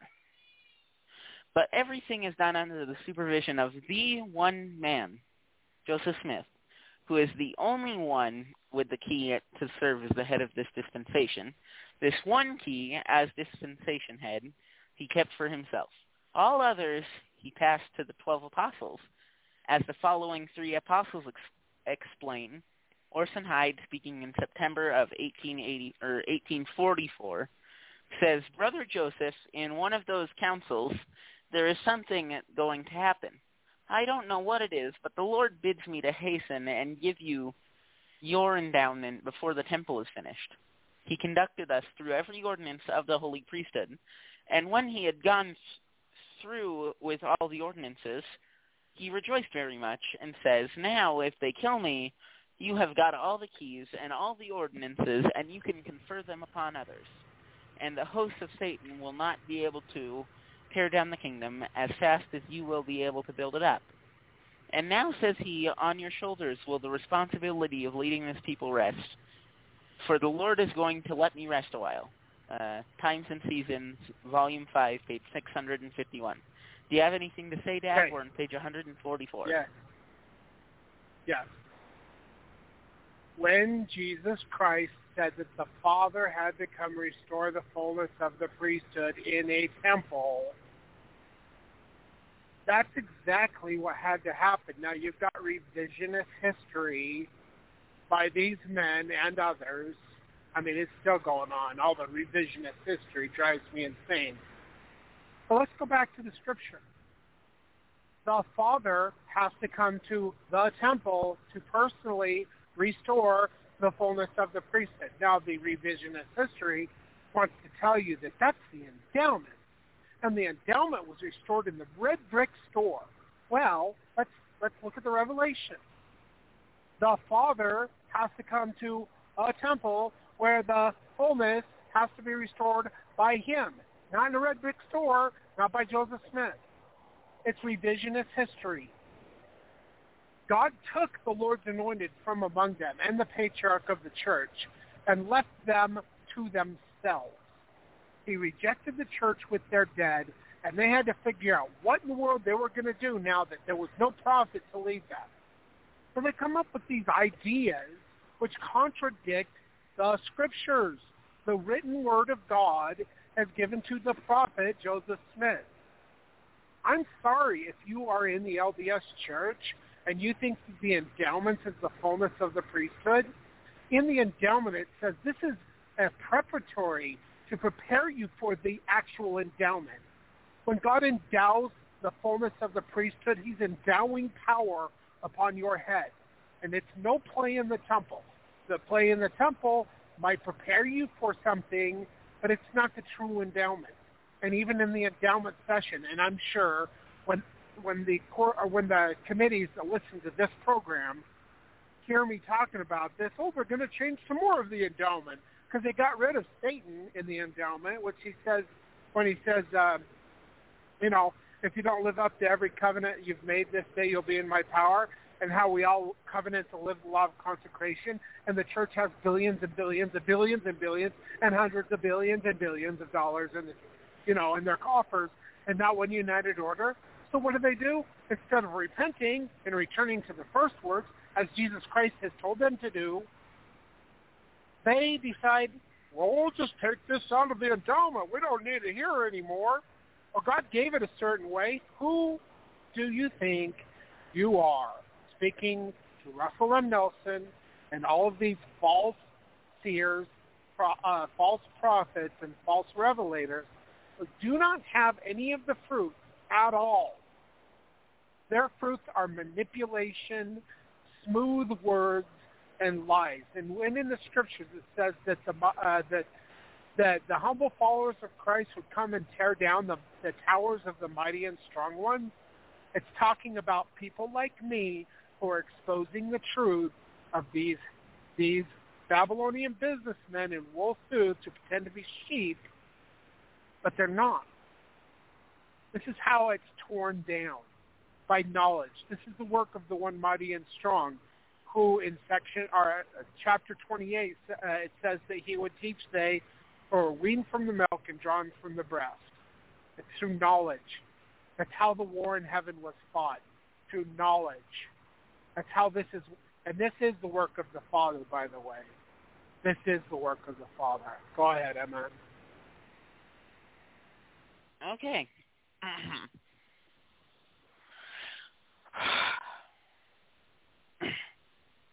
Okay, I believe I was on page one forty-four. Wilford Woodruff we had our endowments, we had all, or we had had all the blessings sealed upon our heads that we were ever given to the apostles or prophets on the face of the earth. On that occasion, the prophet Joseph rose up, uh, rose up and said to us, "Brethren, I have desired to live to see this temple built. I shall never live to see it, but you will. I have sealed upon your heads all of the keys of the kingdom of God. I have sealed upon you every key power principle, or key comma power comma principle, that the God of heaven has revealed to me. Now, no matter where I may go or what I may do, the kingdom rests upon you. But," he said after having done this, "ye apostles of the Lamb of God, my brethren, upon your shoulders this kingdom rests. Now you have got to round up your shoulders and bear off the kingdom." Wilford Woodruff, Collective Discourses, uh, S T U I, uh, Volume one, page two hundred ninety-two. George Q. Cannon. While he, Joseph Smith, was in possession of all of his uh, faculties and likely to live for many years to lead the church, in fact, the people believed that he would live to redeem Zion. When he was, or when he was thus situated, impressed by the Spirit and power of God, he called together our leading men, and he bestowed upon the twelve apostles all the keys and authority and power that he himself possessed, that he had received from the Lord. He gave unto them every endowment, every washing, every anointing, and administered unto them the sealing ordinances, and taught them the character of those ordinances, and revealed unto them the doctrine of celestial marriage, and impressed upon the importance of their obedience to the same, and made it Uh, obligatory upon them that they should obey it and carry it out in their lives and teach it to others. He taught these brethren that unless they did this, the kingdom would stop. It could not make further progress. And filled with the power of God, he blessed them and placed those keys and this authority upon them, and told them that he had thus ordained them to bear off the kingdom. There was no key that he held, there was no authority that he exercised that he did not bestow upon the twelve apostles at that time. Of course, in doing this, he did not divest himself of the keys, but bestowed upon them these keys and this authority and power, so that they held them in their fullness as he did, differing only in this respect that they exercised him, or exercised them subordinate to him, as the head of the dispensation. He ordained them to all this authority, without withholding a single power or key or ordinance that he himself had received. Uh, Journal of Discourses, Volume twenty-three, pages two hundred sixty-two and sixty-three. I got anything to say, or on page one forty-five? Yes. I'm almost going into the void, so it's going to break up in a minute. It's really interesting that when Brigham Young was up in New England with Heber C. Kimball, when, G- when they heard about Joseph Smith being murdered, that they didn't know what in the world to do. If they had all these keys, they didn't know what to do. Heber C. Kimball said that it took them a while, and then Brigham Young finally was like, well, we've got the keys, we'll just carry on. They didn't get prepared to do what they were going to do. They had to, to key, uh, piece things together and try to figure it out. But they just completely ignore the fact that Jesus said, if you don't do what I say, you'll be rejected as a church with your dead. And that could never be the case. So then they, they've got to come up with all this other gaslight history, you know, and say, oh, we've got everything. We don't need Joseph Smith anymore. Well, you did. And you needed the Father to come to the temple anyway, but that didn't happen. So I'm going to mute myself. Emmett, I'm not going to interrupt. Okay, I heard uh, that you're I not going to interrupt me. You're breaking up, like, ridiculously bad on my end. So, I am going to keep reading. Okay. How can anyone say, then, that only one on earth holds all the keys other than Joseph Smith, when it is so evident that all twelve apostles held every key of this dispensation? This would be the same uh, fallacious claim that Sidney Rigdon and Amasa Lyman made. Lyman made? Brigham referred to them when he said, if either wishes to act as a spokesman for the prophet Joseph, he must go behind the veil where Joseph is. Times and Seasons, Volume five, page six hundred thirty-eight. Therefore, it was the appointment and responsibility of all the twelve to hold these priesthood keys. As late as eighteen eighty, the Lord gave a revelation to Wilford Woodruff stating that the previously departed prophets and apostles were still watching over them and were still living. Thus saith the Lord unto you, my servants and apostles who dwell in the flesh, fear ye not your enemies, let your heart or let not your hearts be troubled. I am in your midst, and I am your advocate with the Father. I have given mine angels charge concerning you. Mine eyes are upon you, and the eyes of your heavenly Father, and the heavenly hosts, and all justified spirits made perfect are watching over you. Your works are manifest before the face of my servants, who have sealed their testimony with their blood, and before all my servants of the apostles whom I have taken unto myself. Page one forty-six. Uh, anything to say?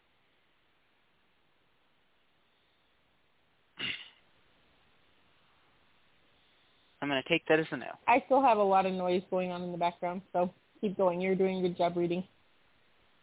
Okay, that's good to know. Okay, page one forty-six. Man, we got, what, nine pages to go until the next chapter?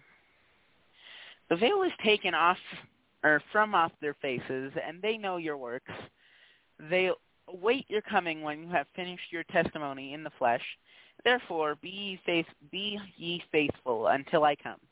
My coming is at the door.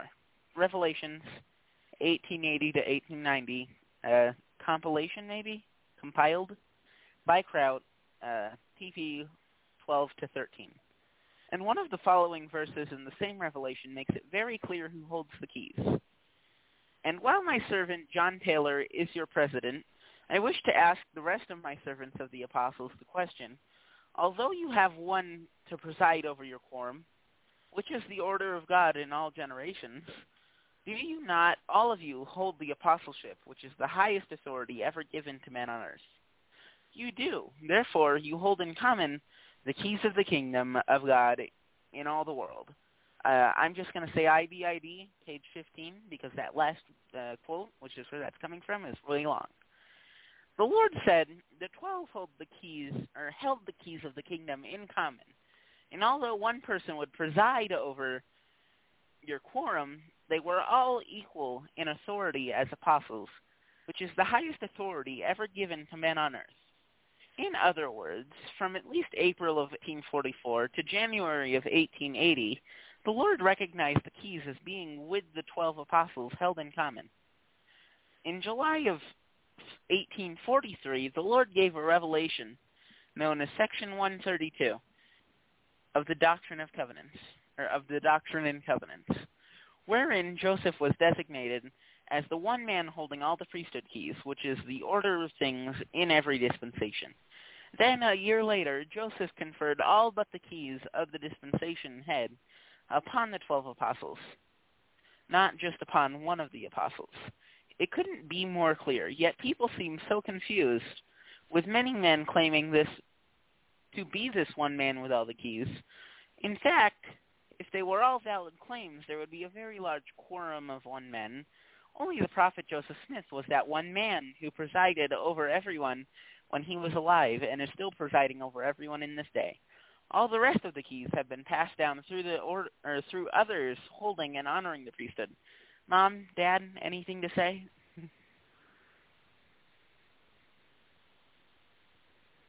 No, go ahead. No. Okay. I'm going to continue then.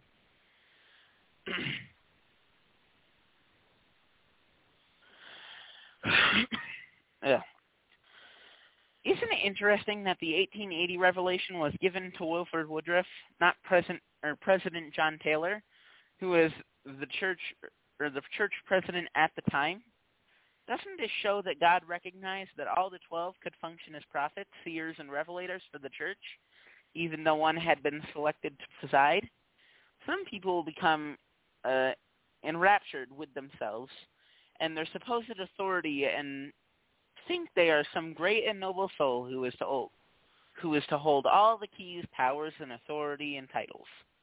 thus bringing them personal recognition and honor. Many times these individuals gather followers who think so too. However, it is extreme folly and harmful to the kingdom of God, as well as being dangerous for the people themselves. Even Joseph Smith warned that others' claims about himself were incorrect and destructive. Hold on. Man, I have like a cough, I guess. When Martin Harris was with Joseph Smith, he was continually trying to make the people of Israel believe that he, Joseph, was the shepherd, the stone of Israel. Genesis forty-nine, uh, verses twenty-two to twenty-four. I have heard Joseph chastise him severely for it, and he told me that such a course, if persisted in, would destroy the kingdom of God. Brigham Young, contributor, volume ten, page three, or maybe it's chapter ten, verse three, I think. Okay, I want you to read that.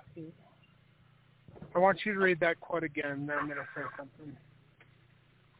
When Martin Harris was with Joseph Smith, he was continually trying to make the people believe that he, Joseph, was the shepherd, the stone of Israel. Genesis forty-nine, uh, twenty-two to twenty-four. I have heard Joseph chastise him severely for it, and he told me that such a course, if persisted in, would destroy the kingdom of God. Brigham Young, contributor, ten three. In Isaiah chapter forty-nine, Yaakov or Jacob is giving a blessing to Joseph, and he talks about the stone and shepherd of Joseph or of Israel. Now, Israel's name was placed upon Joseph's, uh, upon Joseph, okay? This is talking about Messiah ben Joseph. It's not talking about Jesus Christ. That's Messiah ben Judah. Jesus Christ is the stone and shepherd of Judah. There are two witnesses of the Father spoken of in Zechariah chapter four, verse fourteen. That is Messiah ben Judah and Messiah ben Joseph. Joseph Smith is telling Brigham Young not to say that Joseph Smith is Messiah ben Joseph because he wasn't. He's not. He's an Elias of the Messiah ben Joseph. Anyway, go ahead, Emmett. Okay, I'm going to continue then. Um, so there was that quote, yeah. Claiming to be more than you are is far worse than claiming to be less. Abe Lincoln made an interesting statement when he said he loved his enemies because they always told him his faults, and his friends wouldn't.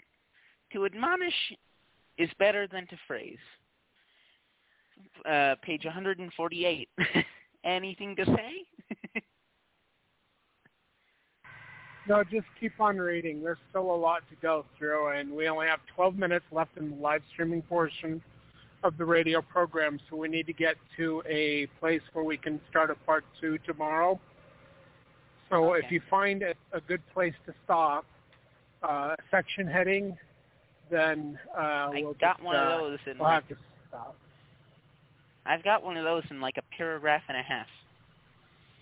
Okay, the pattern the Lord All reveals right, in heaven. Oh, okay, the pattern the Lord reveals in heavenly things is often the same as the pattern He has revealed pertaining to earthly things. This pattern was first given regarding the Godhead of the three, or of three, the Father, the Son, and the Holy Ghost, with only God as the presiding officer. Next, we see the presidency of the Church with one presiding head. Then there is a senior apostle of the quorum of the Twelve, one president of a stake, and one bishop of ward. Even most businesses follow a similar organizational pattern with one senator or one senior executive officer. Even two heads in a family does not function properly. And there is only one head of a dispensation, one man who holds all the priesthood keys. And for this dispensation of the fullness of times, it is Joseph Smith. And that is the end of that section, and the beginning of Joseph Smith holds these keys forever. Uh, I guess that's where we're stopping. Um, if you want to call in, the call-in number is nine one seven, eight eight nine, eight eight two seven. And I think I'm just going to read a page into this and see if there's any callers. And, yeah, uh, just thing. The guest call-in number is nine one seven, eight eight nine, eight eight two seven. Uh, do you have something to say? Uh-huh. Okay. Um. So a lot of the times, um, people, it's really easy, like what they were saying, it's easy to point out faults, like the people who were against um, the earlier leaders of the church. Uh, it was just easier for them to know what they were doing wrong because people would always point that out all the time. And um, that's so much easier than to, um, you know, say what they were doing right and doing a good job at. Um, but where I was going with this is that a lot of times in the earlier church, we know that there were certain things that were done or that were not done, um, and it created the church to go into apostasy. And um, we knew uh, from quotes earlier um, from Joseph Smith that uh, the church would be led astray by the seventh president of the church. And um, we know that um, they were rejected as a church with their dead, as it was prophesied, or as it was stated in B and C, because of the things that they did not do, not building the temple whereby the Most High can come and restore that which was lost unto them. Um, and where it gets difficult and hard is because you think about the history of it and the people coming, you know, coming out to um, Utah and uh, over the Rocky Mountains, and they, a lot of people died. Uh, they went through a lot of trials and tribulations um, while they were cursed and trying to move out west. Um, but then you come out here and there are things that were um, done that the Lord still did for them and, and helped them, um, though they were rejected. And so it creates like this uh, difficulty with deciphering, well, were they actually rejected? Were they not rejected? Um, and so that's what I was going to talk a little bit about is that um, yes, they did get rejected, but God, um, though, like with Moses, though his people were wandering around for forty years in the desert, um, and they were going through different trials and tribulations, God still helped them, you know, and fed them manna and um, was still with them, and were they were, you know, led by fire, uh, pillar of fire, you know, and God was with them. So um, it's kind of, it's not really the same actually, but it's kind of the same in that um, the people, they were rejected with their dead, but there was still the, you know, the commandments were still there. Um, the revelations were still there. And even today, uh, the, the command to um, build the temple uh, was not rescinded. It wasn't taken away. So um, God always gives us, he's always there and waiting and gives us the opportunity to uh, repent, to turn back to him and to do the things that he has asked us to do. And um, he's willing to meet us more than halfway. He's trying to help us. We just need to get there. We, we want to bring about the kingdom of God, but is our action saying that, or is it just our words? What are we doing to actively um, try to do that and be there as a people? Um, anyway, so I was just um, thinking about that uh, before Will Mark was talking also, and I wanted to say something, but then um, my phone dropped and I got hung up on, I don't know, uh, and it kept doing that. So I was thinking maybe I'm supposed to say what I was thinking about at that time, and that's why I was um, coming back in with just talking about that a little bit, um, because you know, it is difficult. We can point out all the things that the lead, early leaders did wrong, but the the thing about history is, why do we need to know history and not change history? Why do we need to take it as it is and not try to hide and cover up the stupid things that people did before? That's because it's a learning tool. It's to learn what you should not do. It's to learn what does work or does not work. But if you are hiding history, if you are changing it to fit your own needs and your own Um, agenda, then it's not helping anybody out. It's, you know, it's, it's selfish is what it is. History is there so that we can learn um, of the past and learn things that we should not do now, the things that we should be doing now. Um, and also, you know, you don't just learn by what, that what you suffer. If you're smart, you can actually learn from your your elders and your ancestors in the past. Right. And then maybe we could finally get the get it done right and, you know, have the kingdom of God on earth as it is in heaven if we would do all the things that God has commanded. But what um, I see people doing, yeah, yeah, what I see people doing is they know all of these things that we're talking about, and they don't do anything about it. They don't put their words to action. You know, they'll talk all about all of these things, but when when somebody says, well, let's do this, they're only going to do it the way they want to do it, which is the Cain principle, and uh, or they're just not going to do anything at all, which is what every which is what most of the people do. So um, I think, oh, um, I'll just sit here and wait to see what happens. Let's just let's just give it a little bit and wait to see what other people do. Let's just be, and I'll just be part of if other people do something. Yeah. So um, I put on a couple of things. Um, now, if you want to keep talking, that's great. If not, I'm going into the void for about three, four minutes. And I did, I started, I did a recording today, um, but I don't know how well it's going to be. But I'm going to test it out to see if we can hear it good enough, or if not, I'll have to redo it. But if there's more that you want to say, then great. If not, Emmett, um, if I break up or whatever, um, just do Be Ye Clean, end of program for zero seven twenty twenty-one, and then, uh, you know, if you guys want to keep talking, that's great. Call-in number is still available okay. If you want to call in. But if not, go ahead and start that audio, uh, that last recording. I just wanted to, to say what I was talking about, because for some reason when I was about to talk about it or say something about all that that I was thinking about, my phone dropped. So then I was like, I might as well get back on, and as soon as you guys unmuted me, then I could talk about it. So I'm good, though. I just figured I'd say what I thought, and then and now we can listen to the end of program music or, uh, you know, audio that you had already played or prepared for now. Okay, so Be Clean, end of program.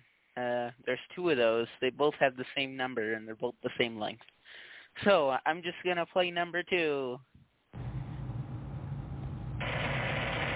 First Kings nine three, it says, and the Lord said to him, I have heard your prayer and your supplication that you have made before me. I have consecrated this house, he's talking to Solomon, which you have built to put my name there forever. And my eyes and my heart will be there perpetually. Temple worship is where God put his name forever. The Temple Mount in Jerusalem is still there. And we've looked at it before in the mountains above Jerusalem. His name is spelled out Yod-Heh-Vav-Heh from the south to the north in the mountains in Babylonian Hebrew, because he knew we'd see it in satellite times. He didn't write it in Paleo because we might not have picked it up, but he knew we would know modern Hebrew when we'd have the technology to see it, so he put it there for us to see. His name is literally in the mountains of Israel, right above Jerusalem. It's going to be there forever, at least until this earth is melted away and then he's here in the flesh. First Corinthians three seventeen talks about it. If anyone defiles the temple of God, God will destroy him, for the temple of God is holy, which temple you are. And again, First Corinthians six nineteen, or do you not know that your body is the temple of the Holy Spirit, who is in you, whom you have from God, and you're not your own? For you were bought at a price, therefore glorify God in your body and in your spirit, which are God's. We belong to him. We've been bought. We're no longer our own. Our bodies are a memorial of the new covenant. And we're not to defile them. We are to keep them holy for Yahweh. This is our responsibility. We have a job to do if we want to remain in this covenant. Getting a tattoo after being born again of his Spirit will indeed defile the temple of the Holy Spirit. We see this from Leviticus nineteen, verse one. It says, Yahweh spoke to Moses and said, speak to the whole community of Israelites and say, Speak to the whole community of Israelites and say, be holy, for I, Yahweh, your God, am holy. put my phone on silent. I forgot to have everybody silence their cell phones. And I got a call trying to come in from Pakistan. He's going to have to wait. All right. Speak to the whole community of Israelites and say, be holy, for I, Yahweh, your God, am holy. That's our commandment. We are responsible for remaining holy. He does not make us holy. He does in spirit when we're born again. We're a new creation, but we're commanded to keep ourselves holy. And then he goes on in verse twenty-eight and says, you will not gash your bodies when someone dies, and you will not tattoo yourselves. I am Yahweh. We're not our own. We're bought with a price. This is the instructions of our God to his possession, his temple, that we're supposed to keep holy, that we're supposed to take care of. So this commandment was given as instructions as how to remain holy. Satan's plan is to get us to defile ourselves by violation of Yahweh's instructions, his Torah. First Corinthians thirteen six, or three six again, three sixteen says, do you not know that you are the temple of God, and that the Spirit of God dwells in you? If anyone defiles the temple of God, God will destroy him. This is a pretty scary warning, and this is written to believers. If anybody defiles the temple of God, him will God destroy. For the temple of God is holy, which temple you are. You're responsible for keeping the temple holy. So we just saw that tattoos will defile our bodies and will bring destruction if done after the new birth. If we're disobedient and rebellious and get tattoos after he told us not to, we're going to have to deal with the consequences. Now, what are some of the other tricks that Hasatan tries to get people to defile themselves with? Deuteronomy fourteen two says, for you are a holy people to Yahweh your God, and Yahweh has chosen you to be a people for himself, a special treasure above all peoples who are on the face of the earth. You shall not eat any detestable thing, because you're a holy people, he said. You're not to eat garbage. You're only to eat the food he's created for food, because if you don't, if you eat something different, it will defile the temple of the Holy Spirit, because it's detestable. He just said it's a detestable thing. Don't eat it. What? Look at Leviticus eleven seven. And the swine, though it divides the hoof, having cloven hooves, yet does not chew the cud, is unclean to you. Their flesh you shall not eat. Is that pretty clear? Don't eat pig, he says. Their carcasses you will not touch. So obviously, once it's made into leather, it's not a carcass anymore, because we see some kind of an unclean animal used as the outer covering, porpoise or dugong or whatever, badger, depends on the translation. So obviously, to process it, you would have to wear gloves, so you're not touching the carcass, because that would be disobedient if you did. But once it's processed in the leather, it's no longer the carcass. The carcass, I guess, is what the maggots and stuff want to eat, the flies gather around, so that's what we're not supposed to touch, what brings disease. This is a book of health as well. There's reasons behind this stuff. They are unclean to you. The animals he says unclean, guess what? They're still unclean. He didn't recreate the pig when Peter had a vision. It's still unclean. It still has parasites. Any doctor that studied this will know this. It's still an abomination to Yahweh. They are unclean to you. Verse nine, these you may eat of all that are in the water, whatever in the water has fins and scales, whether in the sea or in the rivers, that you may eat. Guess what? Catfish doesn't have fins or scales. Lobster, shrimp, these do not have fins or scales.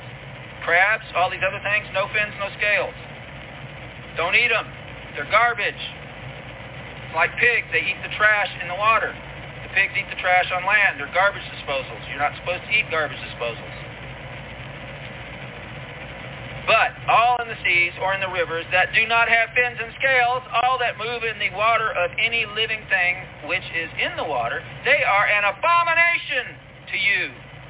They should be. They're an abomination to God, and if you eat it, you become an abomination too, because we're going to look at this real quick and see his attitude towards those that violate this particular commandment, because Satan's trying to make you unholy. They shall be an abomination to you. You shall not eat their flesh, but you shall regard their carcasses as an abomination. Pretty clear in English, pretty clear in Hebrew if you want to read it in Hebrew too. Unclean animals are an abomination to us, according to Yahweh. This is his word. This is not my opinion. This is not the opinion of some Jews that decided to make up a bunch of extra rules. This is Yahweh writing this. So if we eat unclean animals, we're no longer holy. We're defiled. Now look at Isaiah sixty-six. This is from the English Standard Version. Now remember whirlwind earlier? Yahweh talked about it in uh, Jeremiah chapter thirty, I believe it was. For behold, Yahweh will come in fire, and his chariots like a whirlwind, to render his anger and fury, and his rebuke with flames of fire. This is not the fire of the Holy Spirit. This is the bad kind that burns you up, and you don't want this fire. For by fire will Yahweh enter into judgment, and by his sword with all flesh. And those slain by Yahweh will be many. Who's he going to slay? Those who sanctify and purify themselves to go into the gardens, following one in the midst, eating pig's flesh, and the abomination, and the mice shall come to an end together, declares Yahweh. You will be destroyed by Yahweh. If you're eating a ham sandwich when Yeshua comes back, too late for you. You can talk about Peter's vision all you want, but you're not going to have a head to talk out of, because he's taking it off. He's coming back in fury, because you wouldn't read the book. Remember the rich man and Lazarus? The rich man says, Lord, send Lazarus back to my brothers, so that they won't come to this place of torment. And Yah- Abraham had to say, if they don't hear Moses and the prophets, they're not going to hear if one comes back from the dead. If you don't read it now and obey, there's no hope for you. It's in the book. Read it. It's in black and white. And it's there because Yahweh doesn't want to have to do this. He wants you to see it. He wants you to be warned. He's given us instructions for our good, always. Yahweh won't keep us holy. This is our decision to make. He tells us to stay holy. He gives us the command. He makes us holy in spirit. When we're born again, we are recreated in spirit. The old things have passed away. Behold, all things have become new. That's Second Corinthians five seventeen. But then in Romans twelve one, he says, I beseech you. I heartily request. This is Paul talking, because he knows what's going to happen if we don't do it. I beseech you, therefore, brethren, by the mercies of God, that you present your bodies a living sacrifice, holy, like Yahweh requires, acceptable to God. That means no pig coming out of your mouth, no tattoos on your body, which is your reasonable service. Do you really love Yahweh? Can you prove it to him? He wants you to show him that you love him by presenting your body as a living sacrifice. And don't be conformed to this world, but be transformed by the renewing of your mind. He's not going to do it for you. You have to get in the book. You have to meditate in the Torah day and night. This is our responsibility, that we may prove what is that good and acceptable and perfect will of God. So when we're born again, we're made new in spirit by Yahweh. We have nothing to do with that. We can't earn it. We can't manipulate him into doing it. We have to do it by faith. It's a gift of God. He wants to give it to us. We have to accept it freely. We can't earn it. We can't do anything to work for it. It's by grace through faith. It's not of our own works.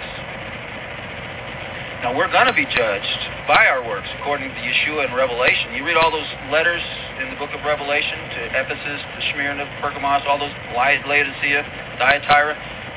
We're going to be judged by our works. This is the assemblies he's talking to. And he says, unless you repent, go back, do your first works, I'm going to remove your candlestick to an assembly. And then in the great white throne judgment, it says the books were opened, and all that stood before them were judged according to their works that were written in the books. Your works are being recorded. And if your works are disobedience to his Torah, it's being recorded. If you're eating swine's flesh, it's being recorded. Doesn't matter how many people you raise from the dead and how many bodies you healed. If you're doing the things that are an abomination to Yahweh, he's going to judge you, and you're not going to like the judgment. He is trying to warn you before we get to that point. Repent, return, follow every word like Yeshua did for our example. He's the prototype. Do what he did. Don't worry about doing what he didn't do. Do what he did, though, in everything. Heal the sick, raise the dead, cast out devils, but follow the Torah. Love the Father the way Yeshua loved the Father. He wasn't trying to earn salvation. He's God in the flesh. You can't get any more saved than that. He's setting an example of how we're to love the Father by what he set up in his throne room. Follow the pattern of what he chooses. It's a no-brainer. We've got Yeshua the prototype. We've got the picture of what Moses set up from what he got in the throne room. Not old covenant. That is a lie from Satan. That page that says Old Covenant before Genesis one one, it's not in any manuscript ever found, in any dig, not at Qumran, not in any of the Dead Sea Scrolls, not in any Vatican library or anything. not the original. It was added by men, inspired by the devil, to steal the living word of God from you, the one that Yeshua defeated the top guy with, Deuteronomy. Satan doesn't want you reading that book because it's powerful and he does not like it. So he tried to get you not to read it by saying it's old and antiquated. Oh, we need to read the New Covenant, that page written before Matthew one one. Not in any Greek manuscript anywhere. Never was there. Added by men, inspired by the devil, to steal the Word of God. And just to keep the commentary. The New Covenant is commentary. It's, it's all inspired. It needs to be there, but you can't understand it without the Word that it's commenting on. You got to have the whole book.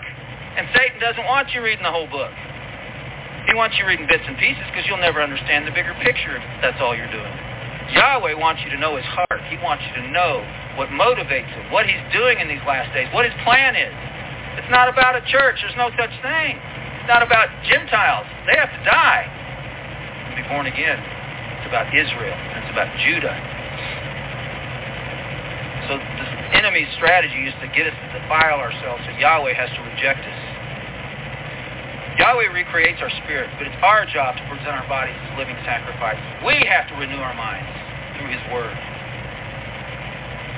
Salvation is a process. Look at Philippians two twelve. For therefore, my beloved, as you have always obeyed, as part of salvation, obedience, as you've always obeyed, not as in my presence only, but now much more in my absence, work out your own salvation with fear and trembling. How many Christians are out there fearing and trembling right now? Because God told us to do it. If you want to be saved, you got to work it out with fear and trembling. For it is God who works in you, both to will and to do for his good pleasure. What he write in your heart. Follow what he wrote in your heart. Follow his Torah. You put it in your mind. You put it in your heart. He's in you to do his good pleasure. That's his good pleasure. What he internalized. That's what he wants. It's patterned after what he's doing in his throne room. Why do we not see this? We've been lied to for too long. God's good pleasure does not change from covenant to covenant. And one covenant doesn't wipe out another. It adds on to it, and it becomes more and more harder as we go along. The new covenant includes everything that was given before, and then some. You can't just not have sex with your neighbor's wife. You can't even look at her to lust after her. If you committed adultery already, you can't covet. I mean, you've already stolen, basically, if you've done that. You can't hate your brother without a cause, because you're a murderer if you do that. He's made it more difficult. So we still have to follow all the covenants. And they all have benefits, so it's not a bad thing because we get rewarded when we do it, but we need to understand it. There are multiple covenants that he wants us to walk in if we want all that he has for us. And he wants to bless us with everything. Yeshua paid a great price for us to be able to walk in this. We need to embrace all of it.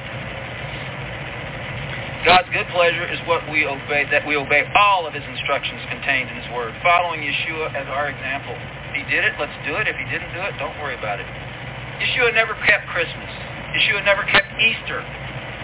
Easter is the name of the goddess of fertility from paganism. They didn't even change the name on that one. And you think God's pleased with that? I don't think so. Yeshua did not do it, and he would have despised it if that even suggested it. It's garbage. It is not pleasing to Yahweh.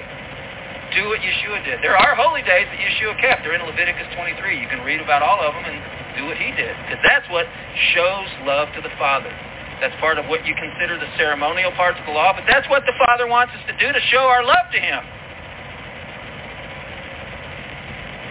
May we all work out our salvation so that we'll all hear, well done, my good and faithful servant. That's what he wants to be able to say to us. He's longing for us to walk in obedience. He's given us everything. He's given us his spirit. He's given us his word. He's given us the example of Yeshua. We just have to say, yes, Lord. And just like Nike said, just do it. Let's pray. Father, we come before you right now by the precious blood of the Lamb. On this, your holy Shabbat, what an honor it is to love you in the way we know is pleasing to you, your holy day, that we can come together and have the holy convocation that you desire and that you commanded in your word. Father, I thank you for your great love wherewith you've loved us. While we were yet sinners, you sent Yeshua to die for us. We didn't deserve it. You loved us enough to do it anyway. You created us in your image and your likeness to be your friend. You breathed a breath of life into us.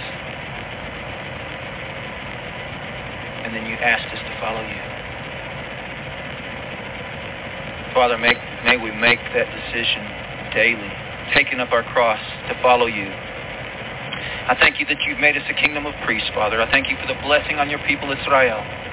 Yivarechecha Yahweh, Vayishmerecha, Ya'er Yahweh, P'navelecha, Vihunecha, Yisa Yahweh, P'navelecha, Vayasim Lecha, Shalom. May Yahweh bless you and keep you. May Yahweh make his face to shine upon you and be gracious to you. May Yahweh lift up his countenance towards you and give you his peace, his shalom. In the name of Yeshua, our Messiah, we pray. Amen and amen. You are dismissed. Okay, well, that was a thing.